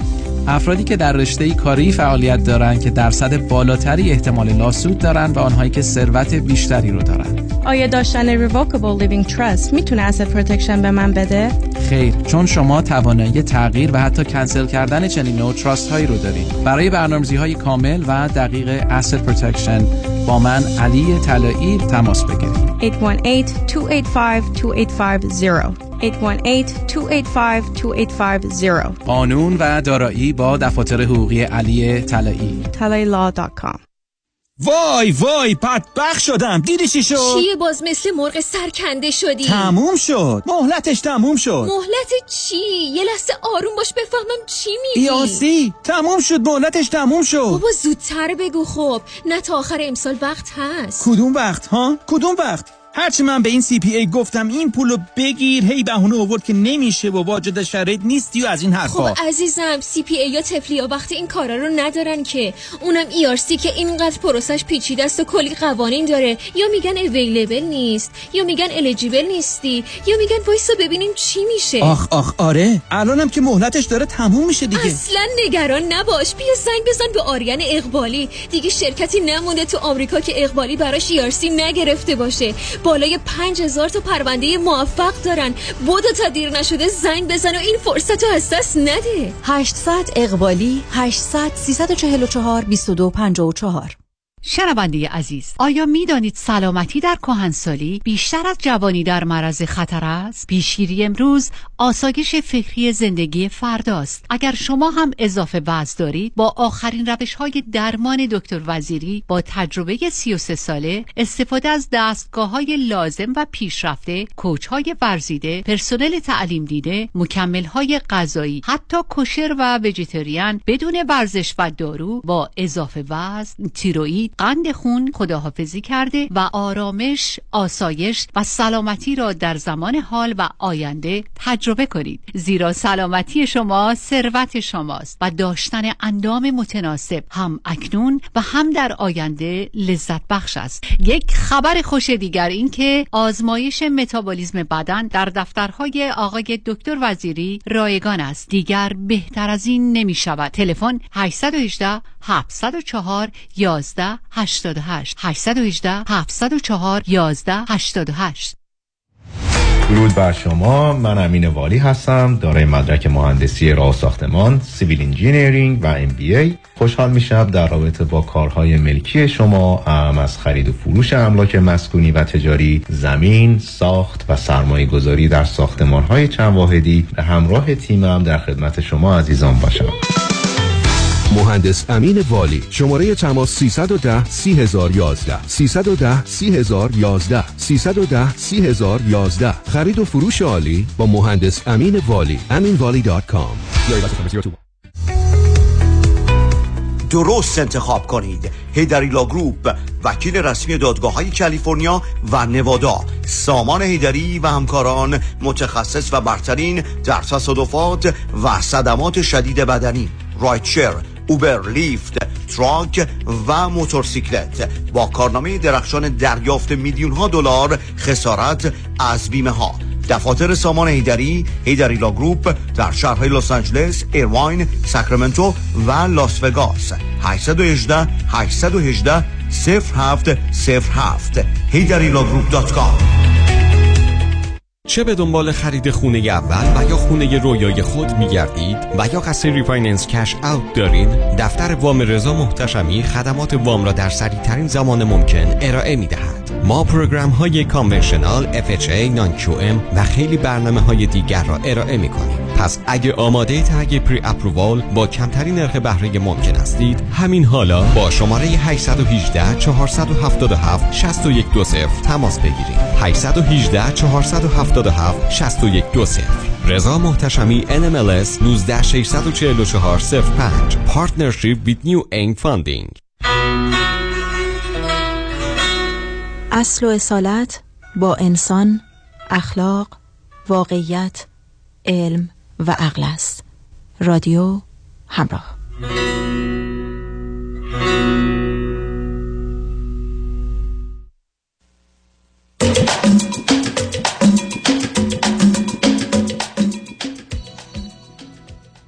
شنوندگان ارجمند، به برنامه رازها و نیازها گوش میکنید. با شنونده عزیزی گفتگوی داشتیم، به صحبتون با ایشون ادامه میدیم. رادیو همراه، بفرمایید. با سپاس از وقتی که در اختیار من میذارین آقای دکتر. شما اقتصاددان هستین و خیلی بهتر از ما میدونین که با این مخارجی که از نظر تسلیحاتی داره مصرف میشه در این سالیان دراز، نه تنها در جنگ عراق و اسرائیل بلکه در تمام این جنگ ها، من آرزو دارم همیشه اینها محاسبه بشه و ببینن که با این مخارج چند تا کشور میتونست واقعا آباد شه، نه تنها یک قضیه، یک مکان خیلی محدود، چند تا کشور میتونست چندین برابر آبادتر بشه و جای بشه برای دوستی، محبت. چرا باید این پولهایی که در راه آبادی همه کشورها خرج می شده باید خرج کشتن، برادر کشی باشه؟ چرا باید این باشه؟ من همیشه این سوالها در ذهنم هست و منو واقعا زجر میده و به خودم میگم کی انسان به جایی میرسه که بفهمه که با کینه، نفرت، کشتن، جنگ هیچ مسئله حل نمیشه. باید آباد کرد، نمیشه کشت و انتظار داشت از کشتن، از کینه و از نفرت یک نتیجه خوبی حاصل بشه. و چرا مطلبی که ببینید عزیز، مطلبی که میفرمایید درست است. یعنی امروز بودجه تقریبا بیشتر کشورهای جهان مساوی بودجه دو قسمت دیگه است که بهداشت، یعنی پزشکی و بهداشت و دوا و دکتر، و یکی آموزش و پرورش. یعنی این ارقام در اون حده. به همین جهت است که فقط دو تا کشور چرا تونستن یه جهش و پرشی داشته باشن طی فرض کنید هفتاد سال گذشته؟ چرا یک کشوری مانند آلمان تونست پرواز کنه، یک کشوری مثل ژاپن؟ به خاطر اینکه بعد از جنگ جهانی دوم که این دو تا کشور شکست خوردند، قرار این شد که اینا نیروی نظامی نداشته باشن. نیروی انتظامی چرا؟ نیروی نظامی نه. و بنابراین دو تا کشوری بودن که محروم شدند خوشبختانه که نیروی نظامی در حدی که برای دیگران خطر باشه به خاطر جنگ جهانی دوم نداشته باشن و ژاپن دومیش. و شما با دو تا کشوری روبرو میشید که جهش و پرش حیرت انگیزی در این زمینه داشتن و کاملا حرفتون درسته. حرف بسیار جالبی برتراند راسل میزنه، میگه پای منو ببخشید پای درخت دین خون ریخته شده به جای آب و بنابراین میوه‌ای هم جز خون نخواهد داشت. یعنی اشکال کار اینه، یعنی ما آمدیم مدعی شدیم که یک نیروی حیات بخش رشد و پیشرفت و تکامل رو داریم که اسمش رو گذاشتیم دین، ولی پاش آب نریختیم، خون ریختیم. و به همین جهت که اصلا بحث تاریخ بحث خون هاست که ریخته شده و چه شده و بعدم معلومه که میوه نتیجهش چه خواهد بود. بنابراین مطمئنم شما و حداقل من درباره خودم میتونم عرض کنم، خودتون همیشه عزیزید، باورتونم محترمه، اما این رو در مسیر ساختن، در مسیر محبت، در مسیر دوستی، در مسیر حل مسائل، رفع مشکلات باید به کار گرفت تا درست مرگ و ویرانی مرگ و ویرانی که با خودش مرگ و ویرانی بیشتری رو به وجود میاره اگر این به هر حال مسیر، این زنجیره به یه جایی میرسید و جواب میداد باز حرفی، ولی خشونت خشونت میاره، تنفر تنفر میاره و اشکال کار در این است که ما از یک طرف همطور که دیروز هم فکر کنم عرض کردم ازم بیایم به بدترین صورت بهش نگاه کنیم، قاتلی رو میکشیم ولی ده تا قاتل تازه به وجود میاریم که بعدا گریبان ما و فرزندان ما رو میگیرن. حالا آیا این کار عاقلانه و واقع بینانه هست؟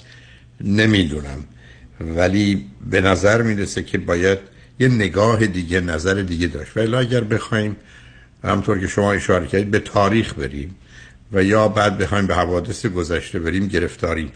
میدونید در گفتگوها غالبا آمده است که آنان که گذشته را فراموش میکنند مجبور و محکوم به تکرار آنند. به نظر من این حرف در جهت فردی کمی درست ولی غالب اوقات غلطه، اما عرض من همیشه این بوده آنان که گذشته را به خاطر میآورند مجبور و محکوم به تکرار آنند. آنان که گذشته را به خاطر میآورند مجبور و محکوم به تکرار آنند. به همین جهت است که این از نظر روانی و از نظر اجتماعی میشه کامل کاملا فهمیدش. بنابراین فکر میکنم کوشش شما یا نگاه و نظر من این است که من که نمیدونم یه راهی پیدا کنیم، یه مسیری رو انتخاب کنیم که بدونیم پایان خوب و خوشی داره و بپذیریم که به هر حال مرگ و نابودی جز مرگ و نابودی بیشتری چیز دیگری فراهم نمی‌کنه. ضمناً همون گونه که عرض کردم نه خوبی خوبان اونقدر که گفتن نه بدی بدان، نه حقم همیشه با ماست. من اون زمانی که در ایران بودم یه مقدار شعار داشتم، یکیشم این بود که هر وقت صد درصد هر با شماست که مطمئن مطمئنید مطمئن باشید هفتاد درصد ممکنه حق با شما باشه. وقتی هفتاد درصد حق با شماست مطمئن باشید حق با طرف مقابله. یعنی یه چنین نگاهی که میدونین امروز میشه حتی از نظر علمی و واقعی تو همه موارد دیگه ثابتش کرد، نشون میده که قرار هست یه شکی بکنیم، یه حقی هم به طرف مقابل بدیم. همون حرفی که به نظر من کیسینجر زد. کیسینجر به عنوان وزیر امور خارجه امریکا، به عنوان یک کسی که از بزرگترین سیاستمداران جهانه، حتی الان فکر کنم در صد سالگی اخیراً یه مصاحبه‌ای داشت، صد سالگی فوق‌العاده و حیرت انگیز، کسی است که اصولاً شاید برای اون زمان مشکل امریکا و چین رو حل کرد، کسی که هم آلمانی است هم یهودی است. وقتی که به ماجرای عرب و اسرائیل رسید یکی از حرفاش که من سالها قبل خواندم این بود که به یک اعتبار حق با دو طرف است، ما زمین کم داریم. حالا آیا واقعا مسئله زمین هست یا نیست رو نمیدونم، ولی یا حرفی در این مسیر زد. گفتم سالهای سال قبل بوده که وقتی من شنیدم مثلا با توجه به تبار یهودی او و نگاهی که به این موضوع داشت و کوششی که در مسیر صلح کرد، یا کسانی که طی بیست سال گذشته در میان اعراب از انور سادات گرفته یا کسانی در اسرائیل که کوششی به جهت ایجاد صلح همون گونه که شما بیان کردید میان دو تا پسر عمو داشتن و حالا اشکال کار در این است که هم یه عده از این جنگ ها دارن سود میبرند و استفاده میکنن، هم زمینه رو ای بسا برای جنگ های بیشتر و بدتر فراهم میکنند، هم مخصوصا من به عنوان یه ایرانی که با توجه به آنچه که بارها اعلام شده بی تفاوت و بی طرف نسبت به مسائل و منافع ایران ایران نیستیم، نگرانی من کشیده شدن پای ایران به این جنگ است و بعدن حالا یه عده بیگناه دیگری در ایران هم قربانی این بازی‌های سیاسی بشن. و باز با وجودی که این حرفو بارها تکرار کردم عرض می‌کنم توی یکی از این کروزهایی که ما بودیم سر میز در دوازده نفری ما سه تا جوون مهندس عراقی بودن که با هم برای که شبها شام با هم میخوردیم آشنا شدیم. افرادی بسیار خوب، مهربان، صمیمی، اصلا باور نکردنی. و اونجا اتفاقاً این گفتگو رو با هم داشتیم که آیا من هیچ دشمن هیچ عراقی هم، آیا شما یه عراقی، اون موقع ما چند صد نفر ایرانی بودیم، هیچ احساس دشمنی با این ایرانیان میکنی؟ در حالی که ما بیش از یک میلیون نفر از جمعیت همدیگر رو کشتیم و بیش از یک میلیون نفر رو با بیماری‌های روانی و آسیب‌های سنگین بدنی همراه کردیم و یه ثروت دو تا کشور نسبتاً فقیر رو برباد دادیم و هشت سال با هم جنگیدیم. ولی آیا واقعاً یه عراقی و یه ایرانی با هم دشمنی داشتن؟ یعنی آیا الان در امریکا اگر شما به دانشکده تشبیه یا محل کار یه عراقی باشه احساس کنید دشمنمو پیدا کردم با راه این رسوا در بیارم و بهش آسیب بزنم، یا او راجع ما چنین فکر میکنه؟ خب ما نه دشمن هم بودیم، نه اکنون دشمن هم هستیم، پس چرا باید در یه دورانی هم دیگر رو بکشیم؟ اونم غالب اوقات ما ناشناس قرار هم دیگر رو بکشیم به خاطر کسانی که نه تنها خیلی خوب هم دیگر رو میشناسن، آنچنان با پیچیدگی‌های روان هم آشنا هستند که تصمیم می‌گیرن که او را چگونه به گونه‌ای که مایل هستند به صحنه بکشن و یا از پا در بیارن. بنابراین شاید وقتی یه بلوغ اجتماعی، حالا روانی، به کنار رسیده که حداقل بازیچه این سوداگران زر و زور و زر نشیم که در طول تاریخ منشأ همه این گرفتاری‌ها بودن و همچنان هستند. دقیقا این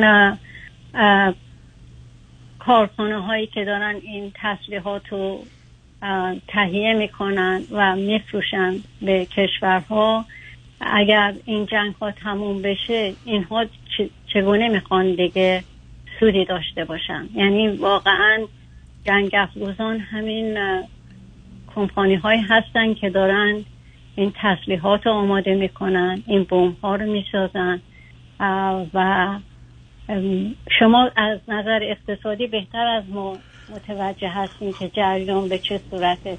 حالا وارد اون لطف دارید وزید وارد این بحث نشین، فقط ببینید باز این نکته رو عرض کنم که آنچه که شما میفرمایید دقیق و درسته، ولی خوشبختانه فکر میکنم در انجیل هست که یه روزی ما یه سلامتی پیدا میکنیم که شمشیرهامونو به گاواهن و به اون چیزی که شخم میزنه و به بیل تبدیل کنیم، یعنی به جای کشتن انسانها تولید رو افزایش بدیم و این اون نگاه اصلی و اساسی است. و الا همه این سازمان‌های صنایع در حقیقت نظامی صنعتی امریکا که اصلا یک کامپلکس حیرت انگیزی است و در حال تولید ابزارهای جنگی هستند که بهش اشاره کردید و بعداً باید برای بازارش، یعنی برای فروشش، بازاری پیدا کنن، خوشبختانه قابل تبدیله. یعنی ما در دنیایی هستیم که اصلا کار علم و به ویژه صنعت تبدیله. اون چیزی که تولید واقعی میکنه کشاورزی است، خاک رو میکنه گندم، خاک رو میکنه سیب، میکنه پرتقال. اون یه حیرت انگیزی است که طبیعت اون رو برای ما و زندگی ما فراهم کرده، ولی خوشبختانه آنچه که صنعته، یعنی تبدیل یک کالا به یک کالای دیگری است که میشه با اینها اتومبیل ساخت، با اینها میشه هواپیما ساخت، تا اینکه هواپیمای بمب افکنی که هدفش کشتن و نابود کردن. اجازه بدید بحث رو همینجا تمام کنیم، بذاریم چون شنوندگان دیگری روی خط هستن فرصتی هم به اون قابل تمام کنم. لطف کردید عزیز شنگ و نجمن بعد از چند پیام با ما باشید.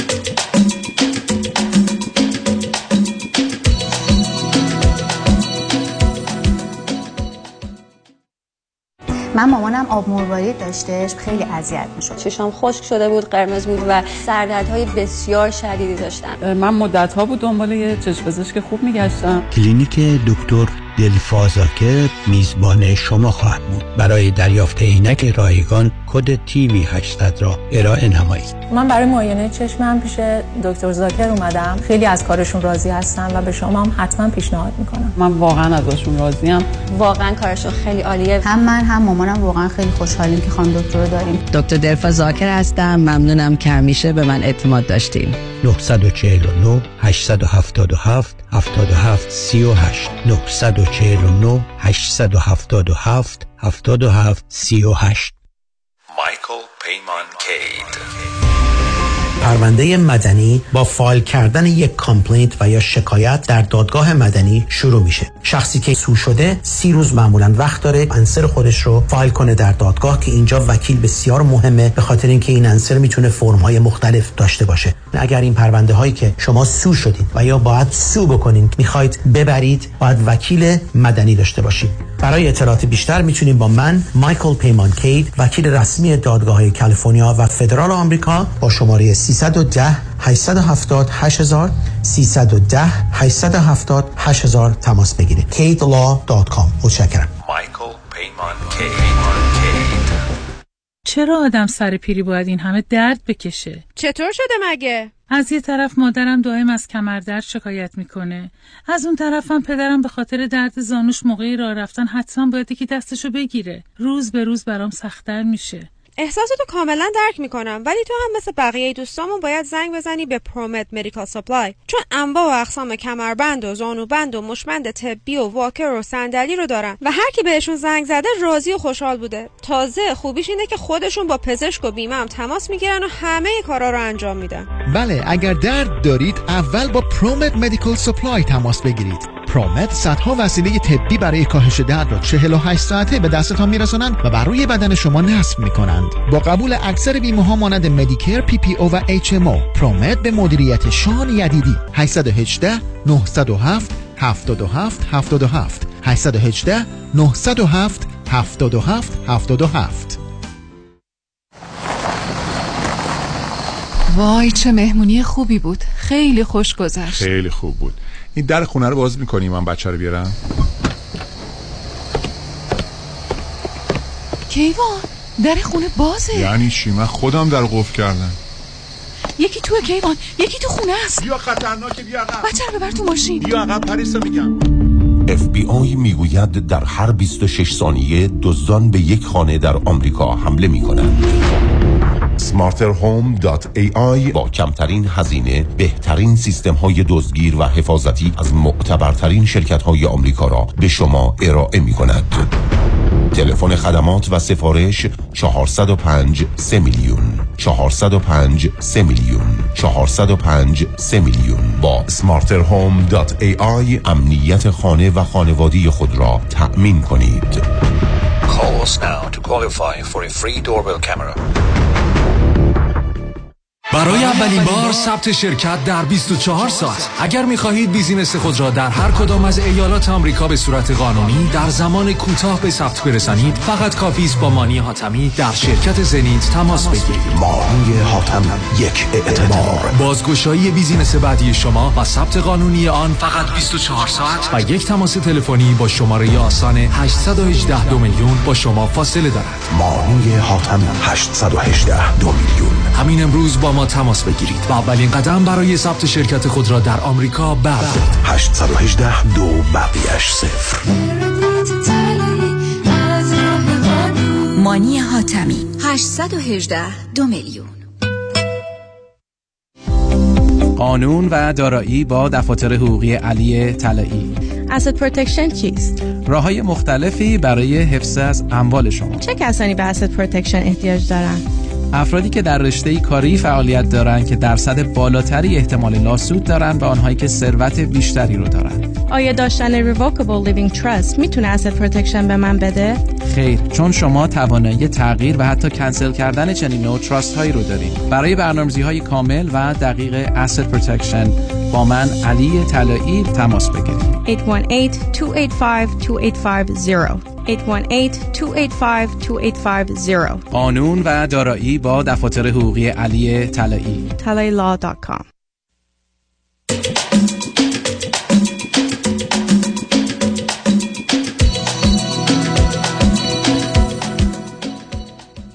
شنوندگان گرامی، به برنامه رازها و نیازها گوش میکنید. با شنونده عزیز بعدی گفتگویی خواهیم داشت. رادیو همراه، بفرمایید. سلام دکتر، صدای من دارید؟ بله دارم، بفرمایید. خسته نباشید، ممنون از وقتی که به من دادید. امیدوارم حالتون خوب باشه. متشکرم، مرسی، بفرمایید. جناب دکتر، من در مورد موضوع طلاقی که البته انجام شده هست و طریقه برخورد با فرزندم باهاتون تماس گرفتم. البته من چهار سال درگیر این طلاق هستم، حدود همین چهار سالم به صحبت‌های شما گوش کردم و برای خلاصه کردن موضوع من چهار تا تصمیم گرفتم که انجام شده. تصمیم چهار خب چهار حالا بذارید منم چهار تا سوال از شما بکنم، حالا که چهار داری میکنیم بعدم چهار جور شما رو کتک کاری کنم. اول من بفرمایید شما و همسر سابقتون هر دو چند سالتونه؟ من سی و نه سالم هست، ایشون الان چهل سالشون هست. اوکی، چه مدتی بود که با هم ازدواج کرده بودید که جدا شدید؟ ببینید الان دوازده سال از ازدواجمون میگذره ولی چهار سال که از هم جدا هست. از کجا تلفن طلاق ثبت شده؟ از کجا تلفن میکنی؟ آی دکتر اگر بگم از کانادای لعنتی ونکوور کوفتی ایشالله نه. نه خیلی نه نه ونکوور بیاره نه کانادا اشکال داره، یکی از اون جایی است که بسیاری از مردم دنیا آرزو دارن اونجا باشن. چه مدتی بس. کانادا بودید شما؟ من الان دو سال هستش که کانادا هستم.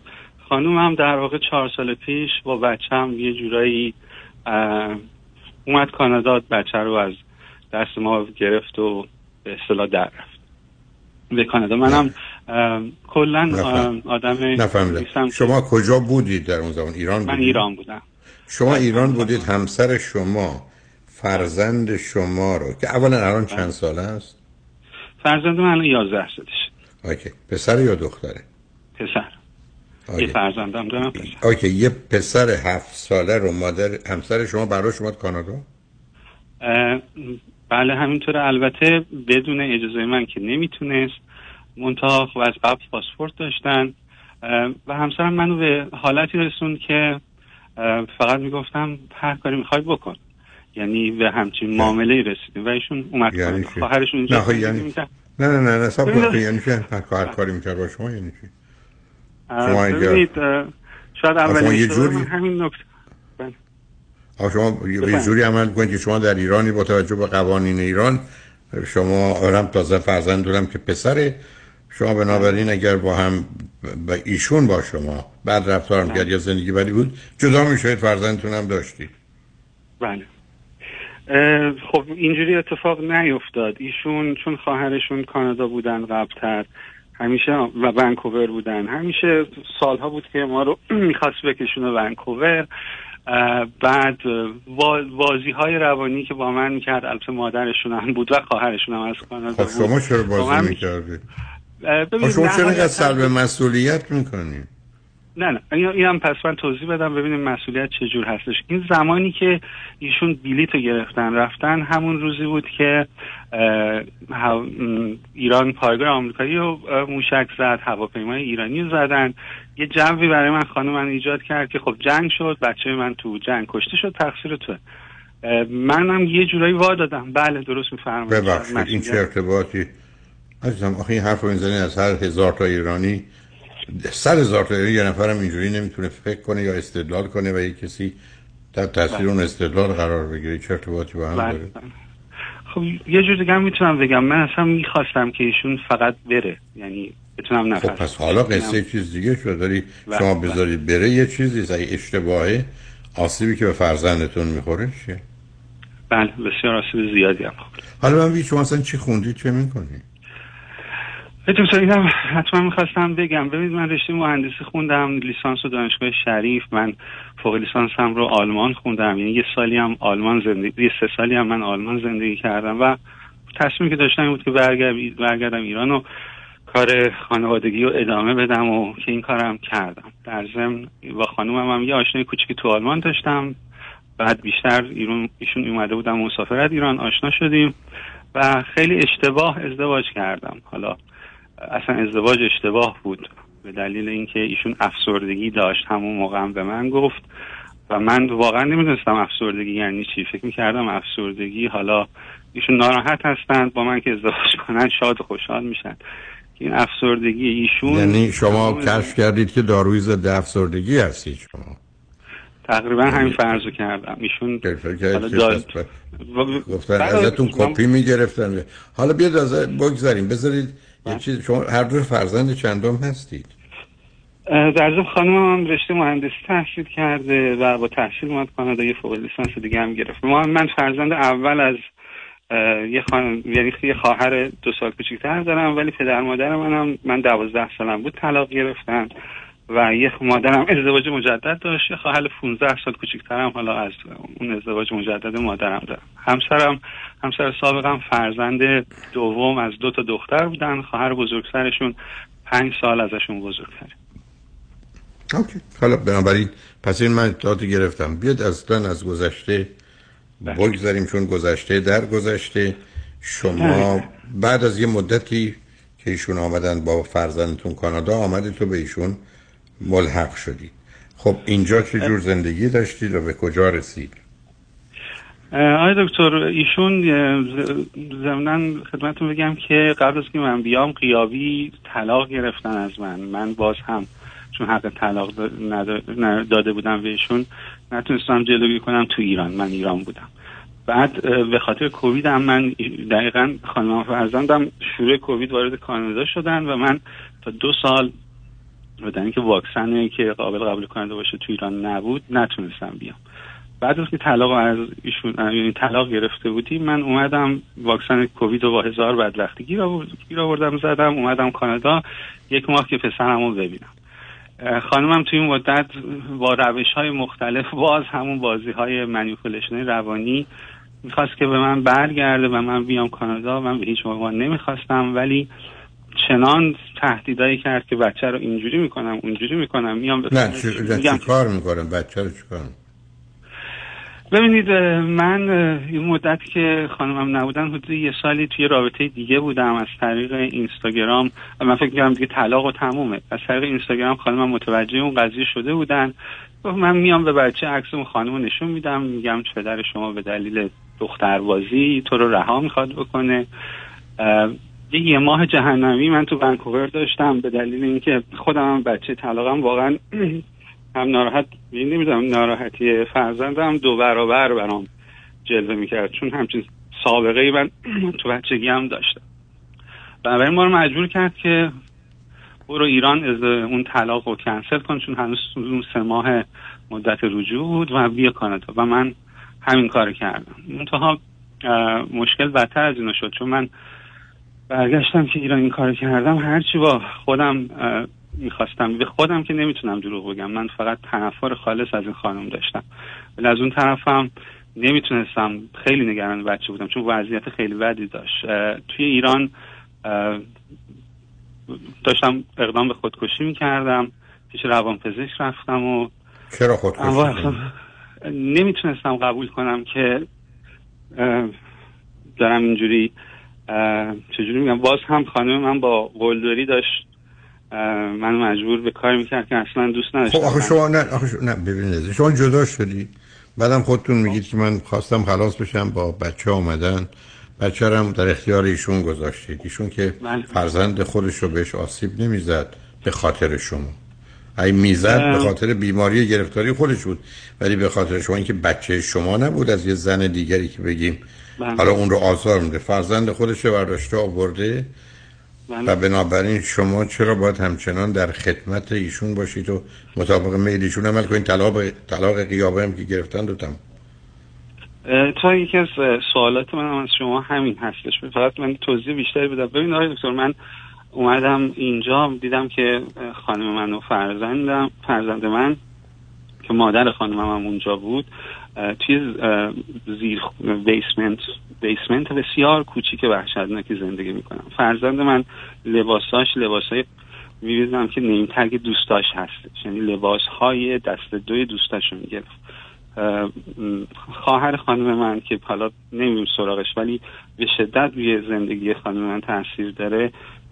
تشخیص بیماری بایپولار داده شده بود، از شوهرش که اینجا بود طلاق گرفته بود، اقدام به خودکشی میکرد، بچه های ایشون تو دست و پا بودن. یک وضعیت، و من تازه فکر میکردم وضعیت بچه من خب کاناداست، خوبه، بهتره. یه وضعیت وحشتناکی بود، یعنی یه وضعیت چیز. این هم از ببینید، من شما خب بهتر میدونید بیمار روانی خودش اصلا متوجه نیست و من حالم از همین کانادا هم بد شد، من تا ایران رفتم دیگه انقدر حالم بد بود بین انتخاب و اینکه زندگی که دوست دارم رو ادامه بدم، خب بچه‌م پیش مادرشه، یا یعنی اینکه نه بچه‌م داره نابود میشه بیام کانادا، نمیتونستم هیچ کدوم رو انتخاب کنم. این احساس اقدام به خودکشی هم واقعا عجیب بود، یعنی جوری نمایش نبود. خودم رفتم دکتر قرص گرفتم چون یه میل شدیدی داشتم که خب تموم بشه همه چیز دیگه، راحت بشم از اون نزیم. به هر با قرصا خودم کنترل کردم و اومدم کانادا. کانادا که اومدم یه ماه بیشتر نتونستم بایشون زندگی کنم. یعنی رفتی با هم زندگی کردی؟ رفتم بایشون زندگی کردم، بله طلاق و کنسل کرده بودم، اومده بودم بایشون یک ماه زندگی کردم. ولی خب شما گفتی طلاق غیاب، نه ایشون طلاق غیابی رو ایشون گرفته بودن. بله بله. خب ایشون جزایتش میشد رجوع کرد. بنابراین ایشون طلاق غیابی گرفته بود ولی حاضر شد باز با شما زندگی کنه و شما اومدید اینجا. فایده شما برای ایشون تو کانادا چی بود؟ از نظر مالی؟ از نظر مالی کم، بله از نظر مالی بود. آیا شما پولی داشتید که خرج خودتون و فرزندتون و مادرش بود؟ ما یه آپارتمان داشتیم که در واقع همون تو قبل از اینکه من بیام خانمم وکیل گرفت گفت بفروش و ما گفتیم وکیل لازم نیست میفروشیم، سهمشون نصفش بود دادیم، سهم خودم هم که نصفش بود دست من بود. این آپارتمان کجا بود؟ تو و... تو, و... تو ایران بود. تو ایران بود. پول آپارتمان و نصف آپارتمان رو من آورده بودم توی ونکوور که خرج یک سال خودم و خانم بچم میشد تامین بشه. حالا بذارید برای که من هنوز نمیدونم پرسش و مسئله چی است، بذارید ما پیام‌ها رو بشنویم برگردیم صحبتون رو با هم ادامه بدیم. روی خط باشید لطفا. شنگ رجبن بعد از چند پیام با ما باشید.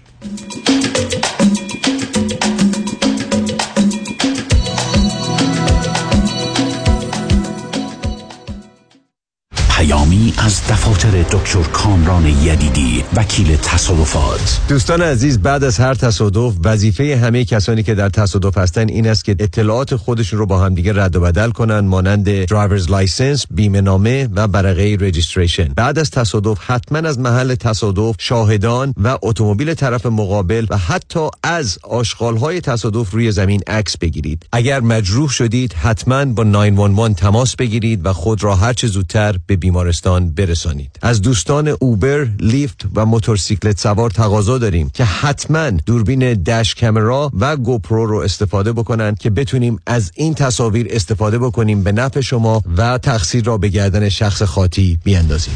دکتر کامران یدیدی، اولین، قوی‌ترین و شناخته شده ترین نام در امور تصادفات. هشت یک هشت نه نه نه نه نه نه نه شرایط دریافت وام سخت شده. بله. این یعنی گرفتن وام دیگه کار هر کسی نیست. خب باید یه تیم تیز و شارپ مهندسی وام پشتت باشن. درسته. باید خلاق باشن، یعنی ده پانزده تا راه بذارن جلوت که کوالیفای بشی و سریع وامتو بگیری. بله. باید با پنجاه شصت تا بانک و لندر قوی کار کنن که این نشد یکی دیگه. خب این تیز و شارپ و خلاق و قوی کیه؟ کیه؟ علیرضا رؤوف زاده. هشت یک هشت نه چهار نه دو هفت هشت هفت هشت یک هشت نه چهار نه دو هفت هشت هفت علیرضا رؤوف زاده، یه مهندس تیز و شارپ و خلاق و قوی وام. حالا بگو خب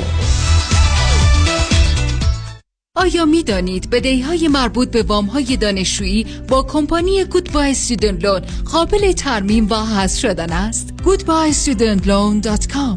کمپانی گودبای استودنت لون تنها ارائه دهنده پروگرام‌های ویژه برای ستل و از بین بردن وام‌های دانشجویی شما. گودبای استودنت لون دات کام. شماره تماس یک هشتصد چهارصد و پنجاه و یک نود و یک سی یک هشتصد چهارصد و پنجاه و یک نود و یک سی. شکوفه امین هستم. برای انجام امور کنسولی، وکالتنامه، گذرنامه، شناسنامه و همچنین برای انتقال قانونی پول از ایران، معاف از مالیات، اوفک، با من تماس بگیرید. هشت یک هشت شش چهار دو هفت دو هشت دو هشت یک هشت شش چهار دو هفتاد و دو هشتاد و دو. شکوفه امین. چرا بست ویت؟ چرا دکتر جعفرودی؟ چرا دکتر جعفرودی؟ من دچار مریضی قند شده بودم، تریگلیسیریدم بالا بود، کلسترولم بالا بود، خستگی مفرط منو گرفته بود. هر کسی خودش نمیتونه، واقعا نمیتونه. من رژیم گرفتم، شاید وزنم یکم اومده پایین، ولی هیچ وقت قند خونم، کلسترول خونم پایین نیومده. ولی با این سیستمی که بست ویت خانم دکتر جعفرودی من تونستم بگیرم، وزنمو در هشت هفته بیست و چهار پوند بیارم پایینتر. خیلی متشکرم از خانم دکتر جعفرودی و گروه ایشون. آخرین تستی که من انجام دادن، ای وان سی من الان رسیده به پنج و چهار. خیلی خوشحالم به خاطر اینکه میبینم که اثر کرده این به من.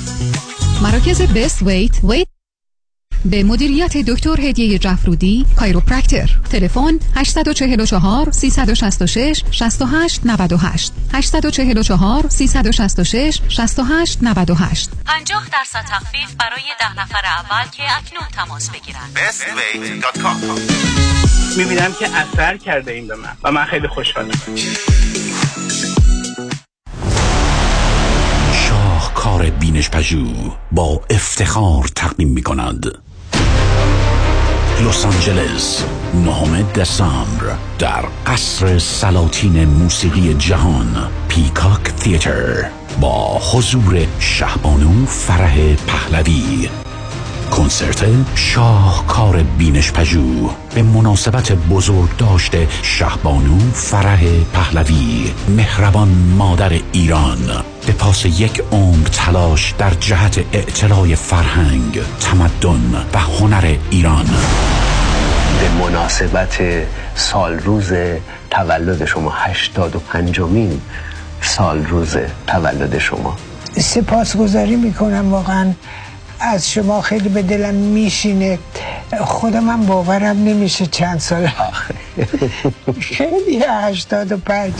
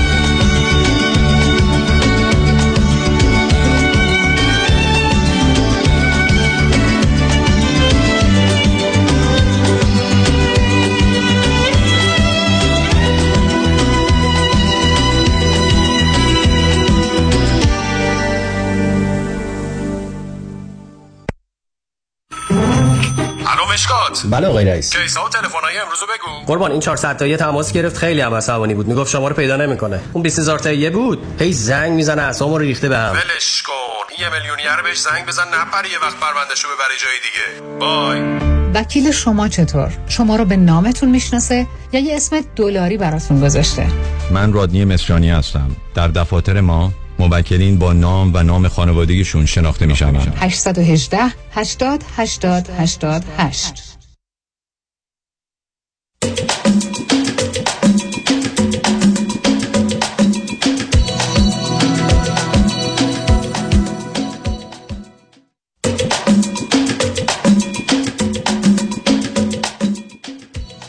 شنوندگان عجبن، متاسفانه مشکلی در کار کامپیوتر ما پیدا شد و من از طریق تلفن رادیو رو گرفتم و امیدوارم بتونم با شنونده عزیزی که گفتگویی داشتم قسمت آخر صحبتم رو داشته باشم.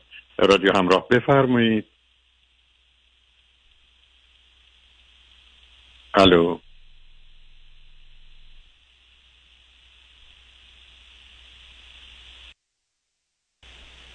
الو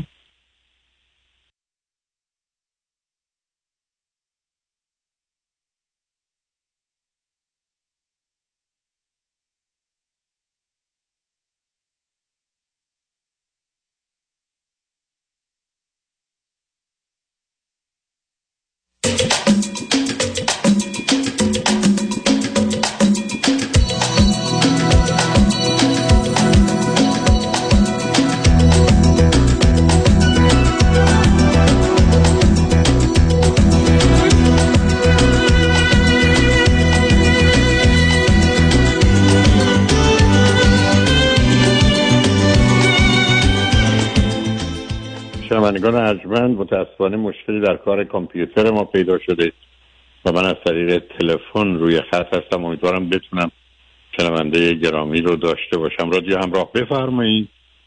سلام آقای دکتر، من صداتون رو میشنوم. اگر لطفاً بلندتر صحبت کنید چون من صداتون رو بسیار آهسته دارم عزیز. بله بله، بلندتر صحبت کنید. ولی من صدای صدایشون رو بیشتر کنید. الو، بفرمایید. بله آقای دکتر، ببینید من یک سوالم از شما این بود که همین که شما فرمودید من زندگیم تو ایران خوب بود، از نظر کاری خوب بودم، ولی تصمیم گرفتم که بیام اینجا. خب آیا این کار اشتباه بوده یا کار درستی بوده؟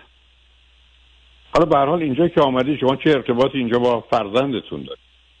خب ببینید ما اومدیم بلا فاصله، من قبل از اینکه وضعیت اقامتیم درست بشه دادگاه رفتیم، یه دیورس اگریمنت داشتیم، وضعیت فرزندم، حضانت، همه چی رو مشخص کردیم. الان آخر هفته و یه روز در وسط هفته پیش من عصر و بقیه روزو پیش مادرش هست. به هر حال یکی از چیزایی که من خیلی شما به من کمک کردید این بود که سخنرانی خانواده تک فرزندی رو گوش کردم، اینکه برای بچه‌های حالا طلاق دوست پیدا کنید. تونستم با همون کاری که شما فرمودید دوستاش آوردن خونه، بیرون بردن. شما آیا آخر هفته چیزی رو می‌بینید؟ حالا خوشحال و راضی از اینکه شما رو ببینه و به خونه که برمیگرده با مادرش هم راحته، یا اینکه با اشکال میاد شما رو ببینید؟ نه نه، بسیار خوشحال از اومدن من، یعنی اینجا بودن من، خوشحال و راضی پیش من میاد، خوشحال و راضی پیش مادرش برمیگرده. خیلی مشکلات بعدی داشت، دچار استراب شده بود، دچار وسواس شده بود، ولی الان نداره. الو جان، دچار استراب شده بود و دچار وسواس اون حالا تا حدود شش ماه اول، ولی خب تونستیم کنترل کنیم. الان هم مشکلی نداره، پسرم هیچ مشکلی نداره. و فقط شاید من خودم مشکل, مشکل داشته باشم، ولی نه خب شما بذارید حالا اینجوری ساختم تو درباره فرزند تو. شما الان بخواید بمونید آیا اونجا امکان کار و زندگی و درآمدی رو دارید؟ آقای دکتر من از ماه دومی که اینجا بودم سر کار رفتم، سر کار تخصصی خودم هم رفتم.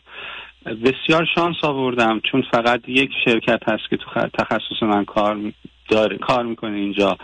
ما هم رفتیم استخدامم شدیم و کار خوبی دارم. بنابراین شما نه از نظر درآمد نه از نظر اقامت مسئله و مشکلی نداری، درسته؟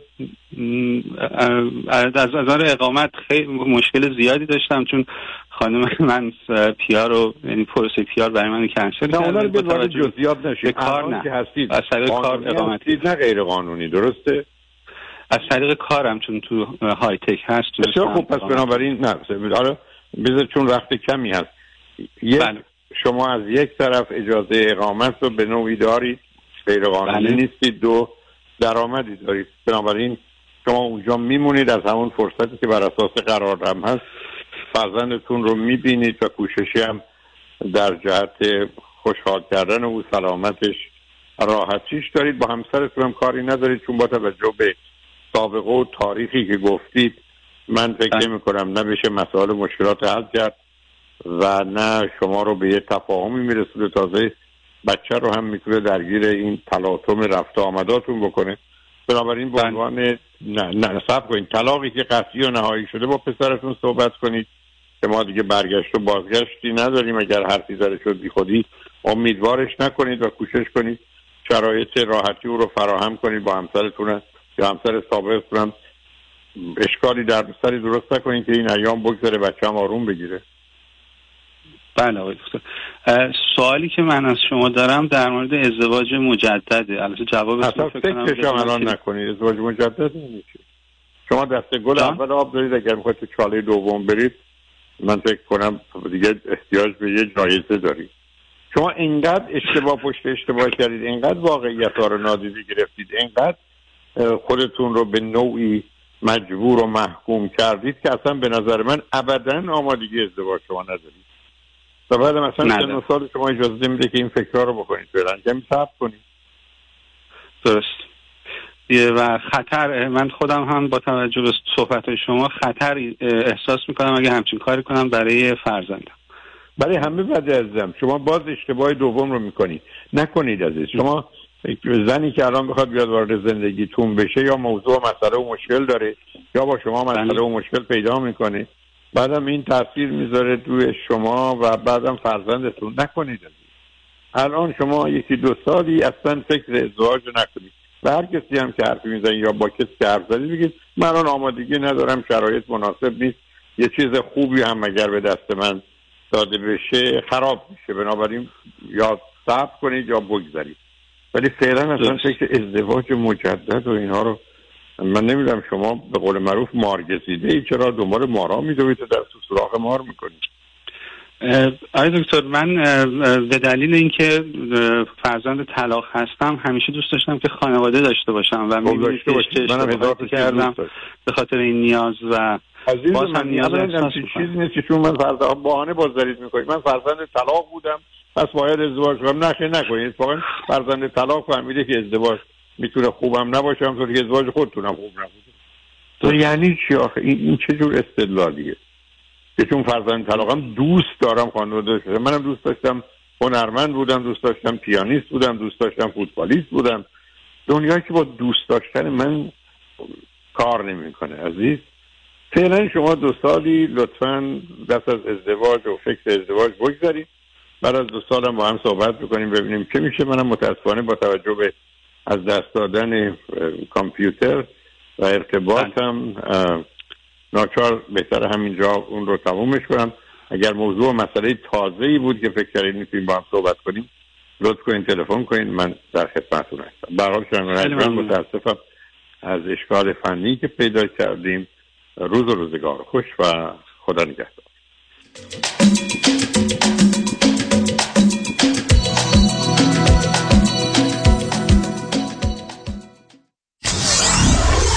نه چهار هفت کی تی دبلیو وی اچ دی سه Los Angeles.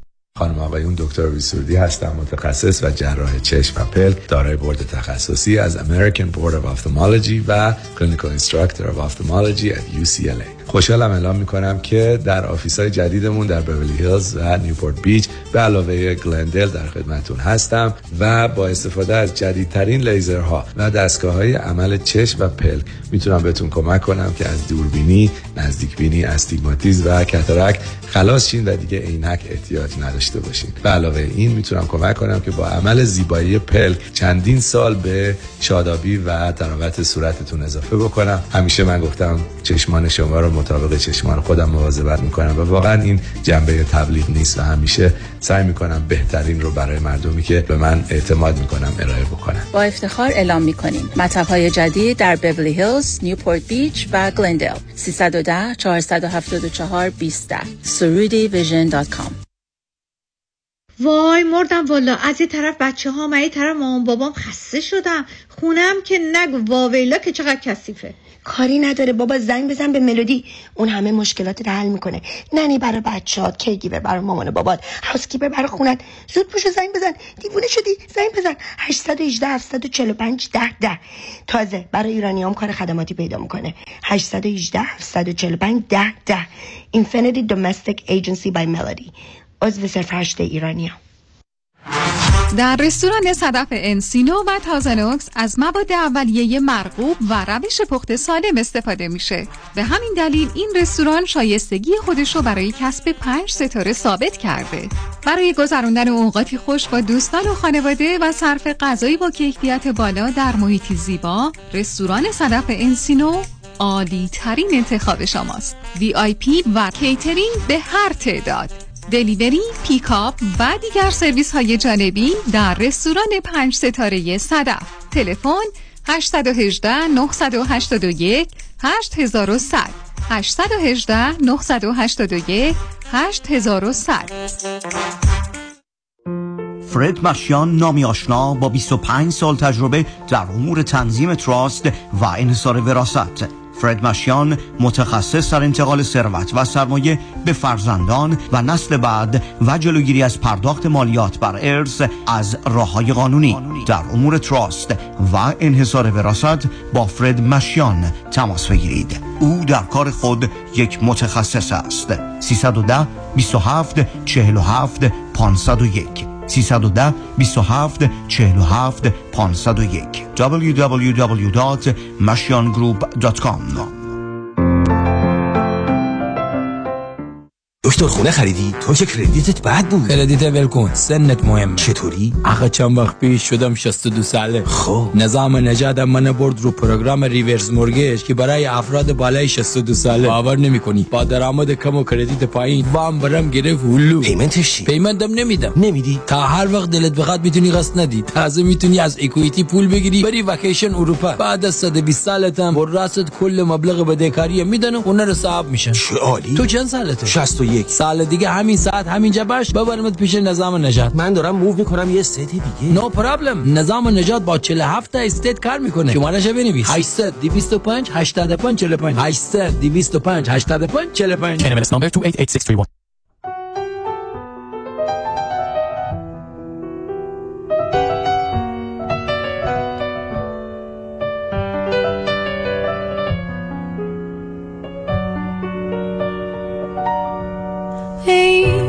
شده در رویا جادو کن و پیدا شو.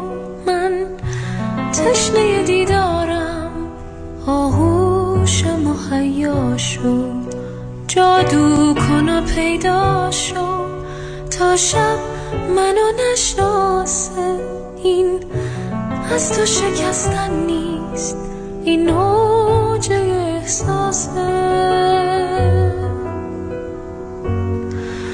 وقتی همه چی اینجا بیرنگ و غم انگیزه، دنیای من بی تو تکراره که پاییزه. از شوق تو سرشارم، با یاد تو آوازم. پیدا شو که دنیامو با دست تو میسازم. ای گم شده در رویا جادو کن و پیدا شو. من تشنه دیدارم، آغوش مهیا شو. ای گم شده در رویا جادو کن و پیدا شو. من تشنه دیدارم، آغوش مهیا شو.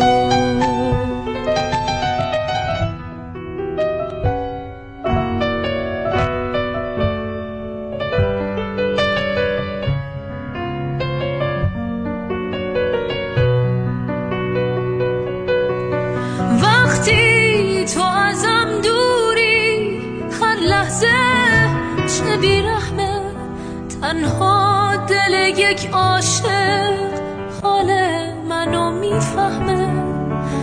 تردید نکن از عشق، تردید نکن از ما.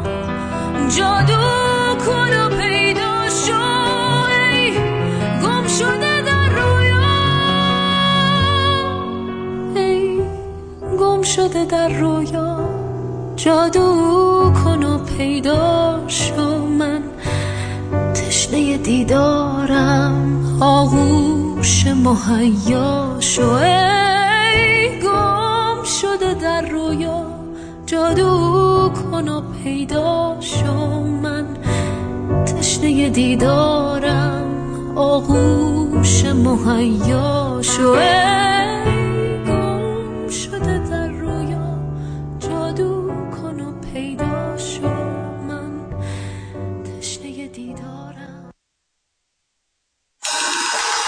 جانم جانم باور و ایمانم. آزاد شو از بند خویش، زنجیر را باور نکن. اکنون زمان زندگی تأخیر را باور نکن. حرف از حیا کم بزن، از آشتی آدم بزن. از دشمنی پرهیز کن، شمشیر را باور نکن. خود را ضعیف و کم ندان، تنها در این عالم ندان. تو شاهکار خالقی، تحقیر را باور نکن. بر روی بوم زندگی هر چیز میخواهی بکش. زیبا و زشتش پای توست، تقدیر را باور نکن. تصویر اگر زیبا نبود، نقاش خوبی از نو دوباره رسم کن، تصویر را باور نکن، خالق تو را شاد آفرید، آزاد آزاد آفرید، پرواز کن تا آرزو زنجیر را باور نکن.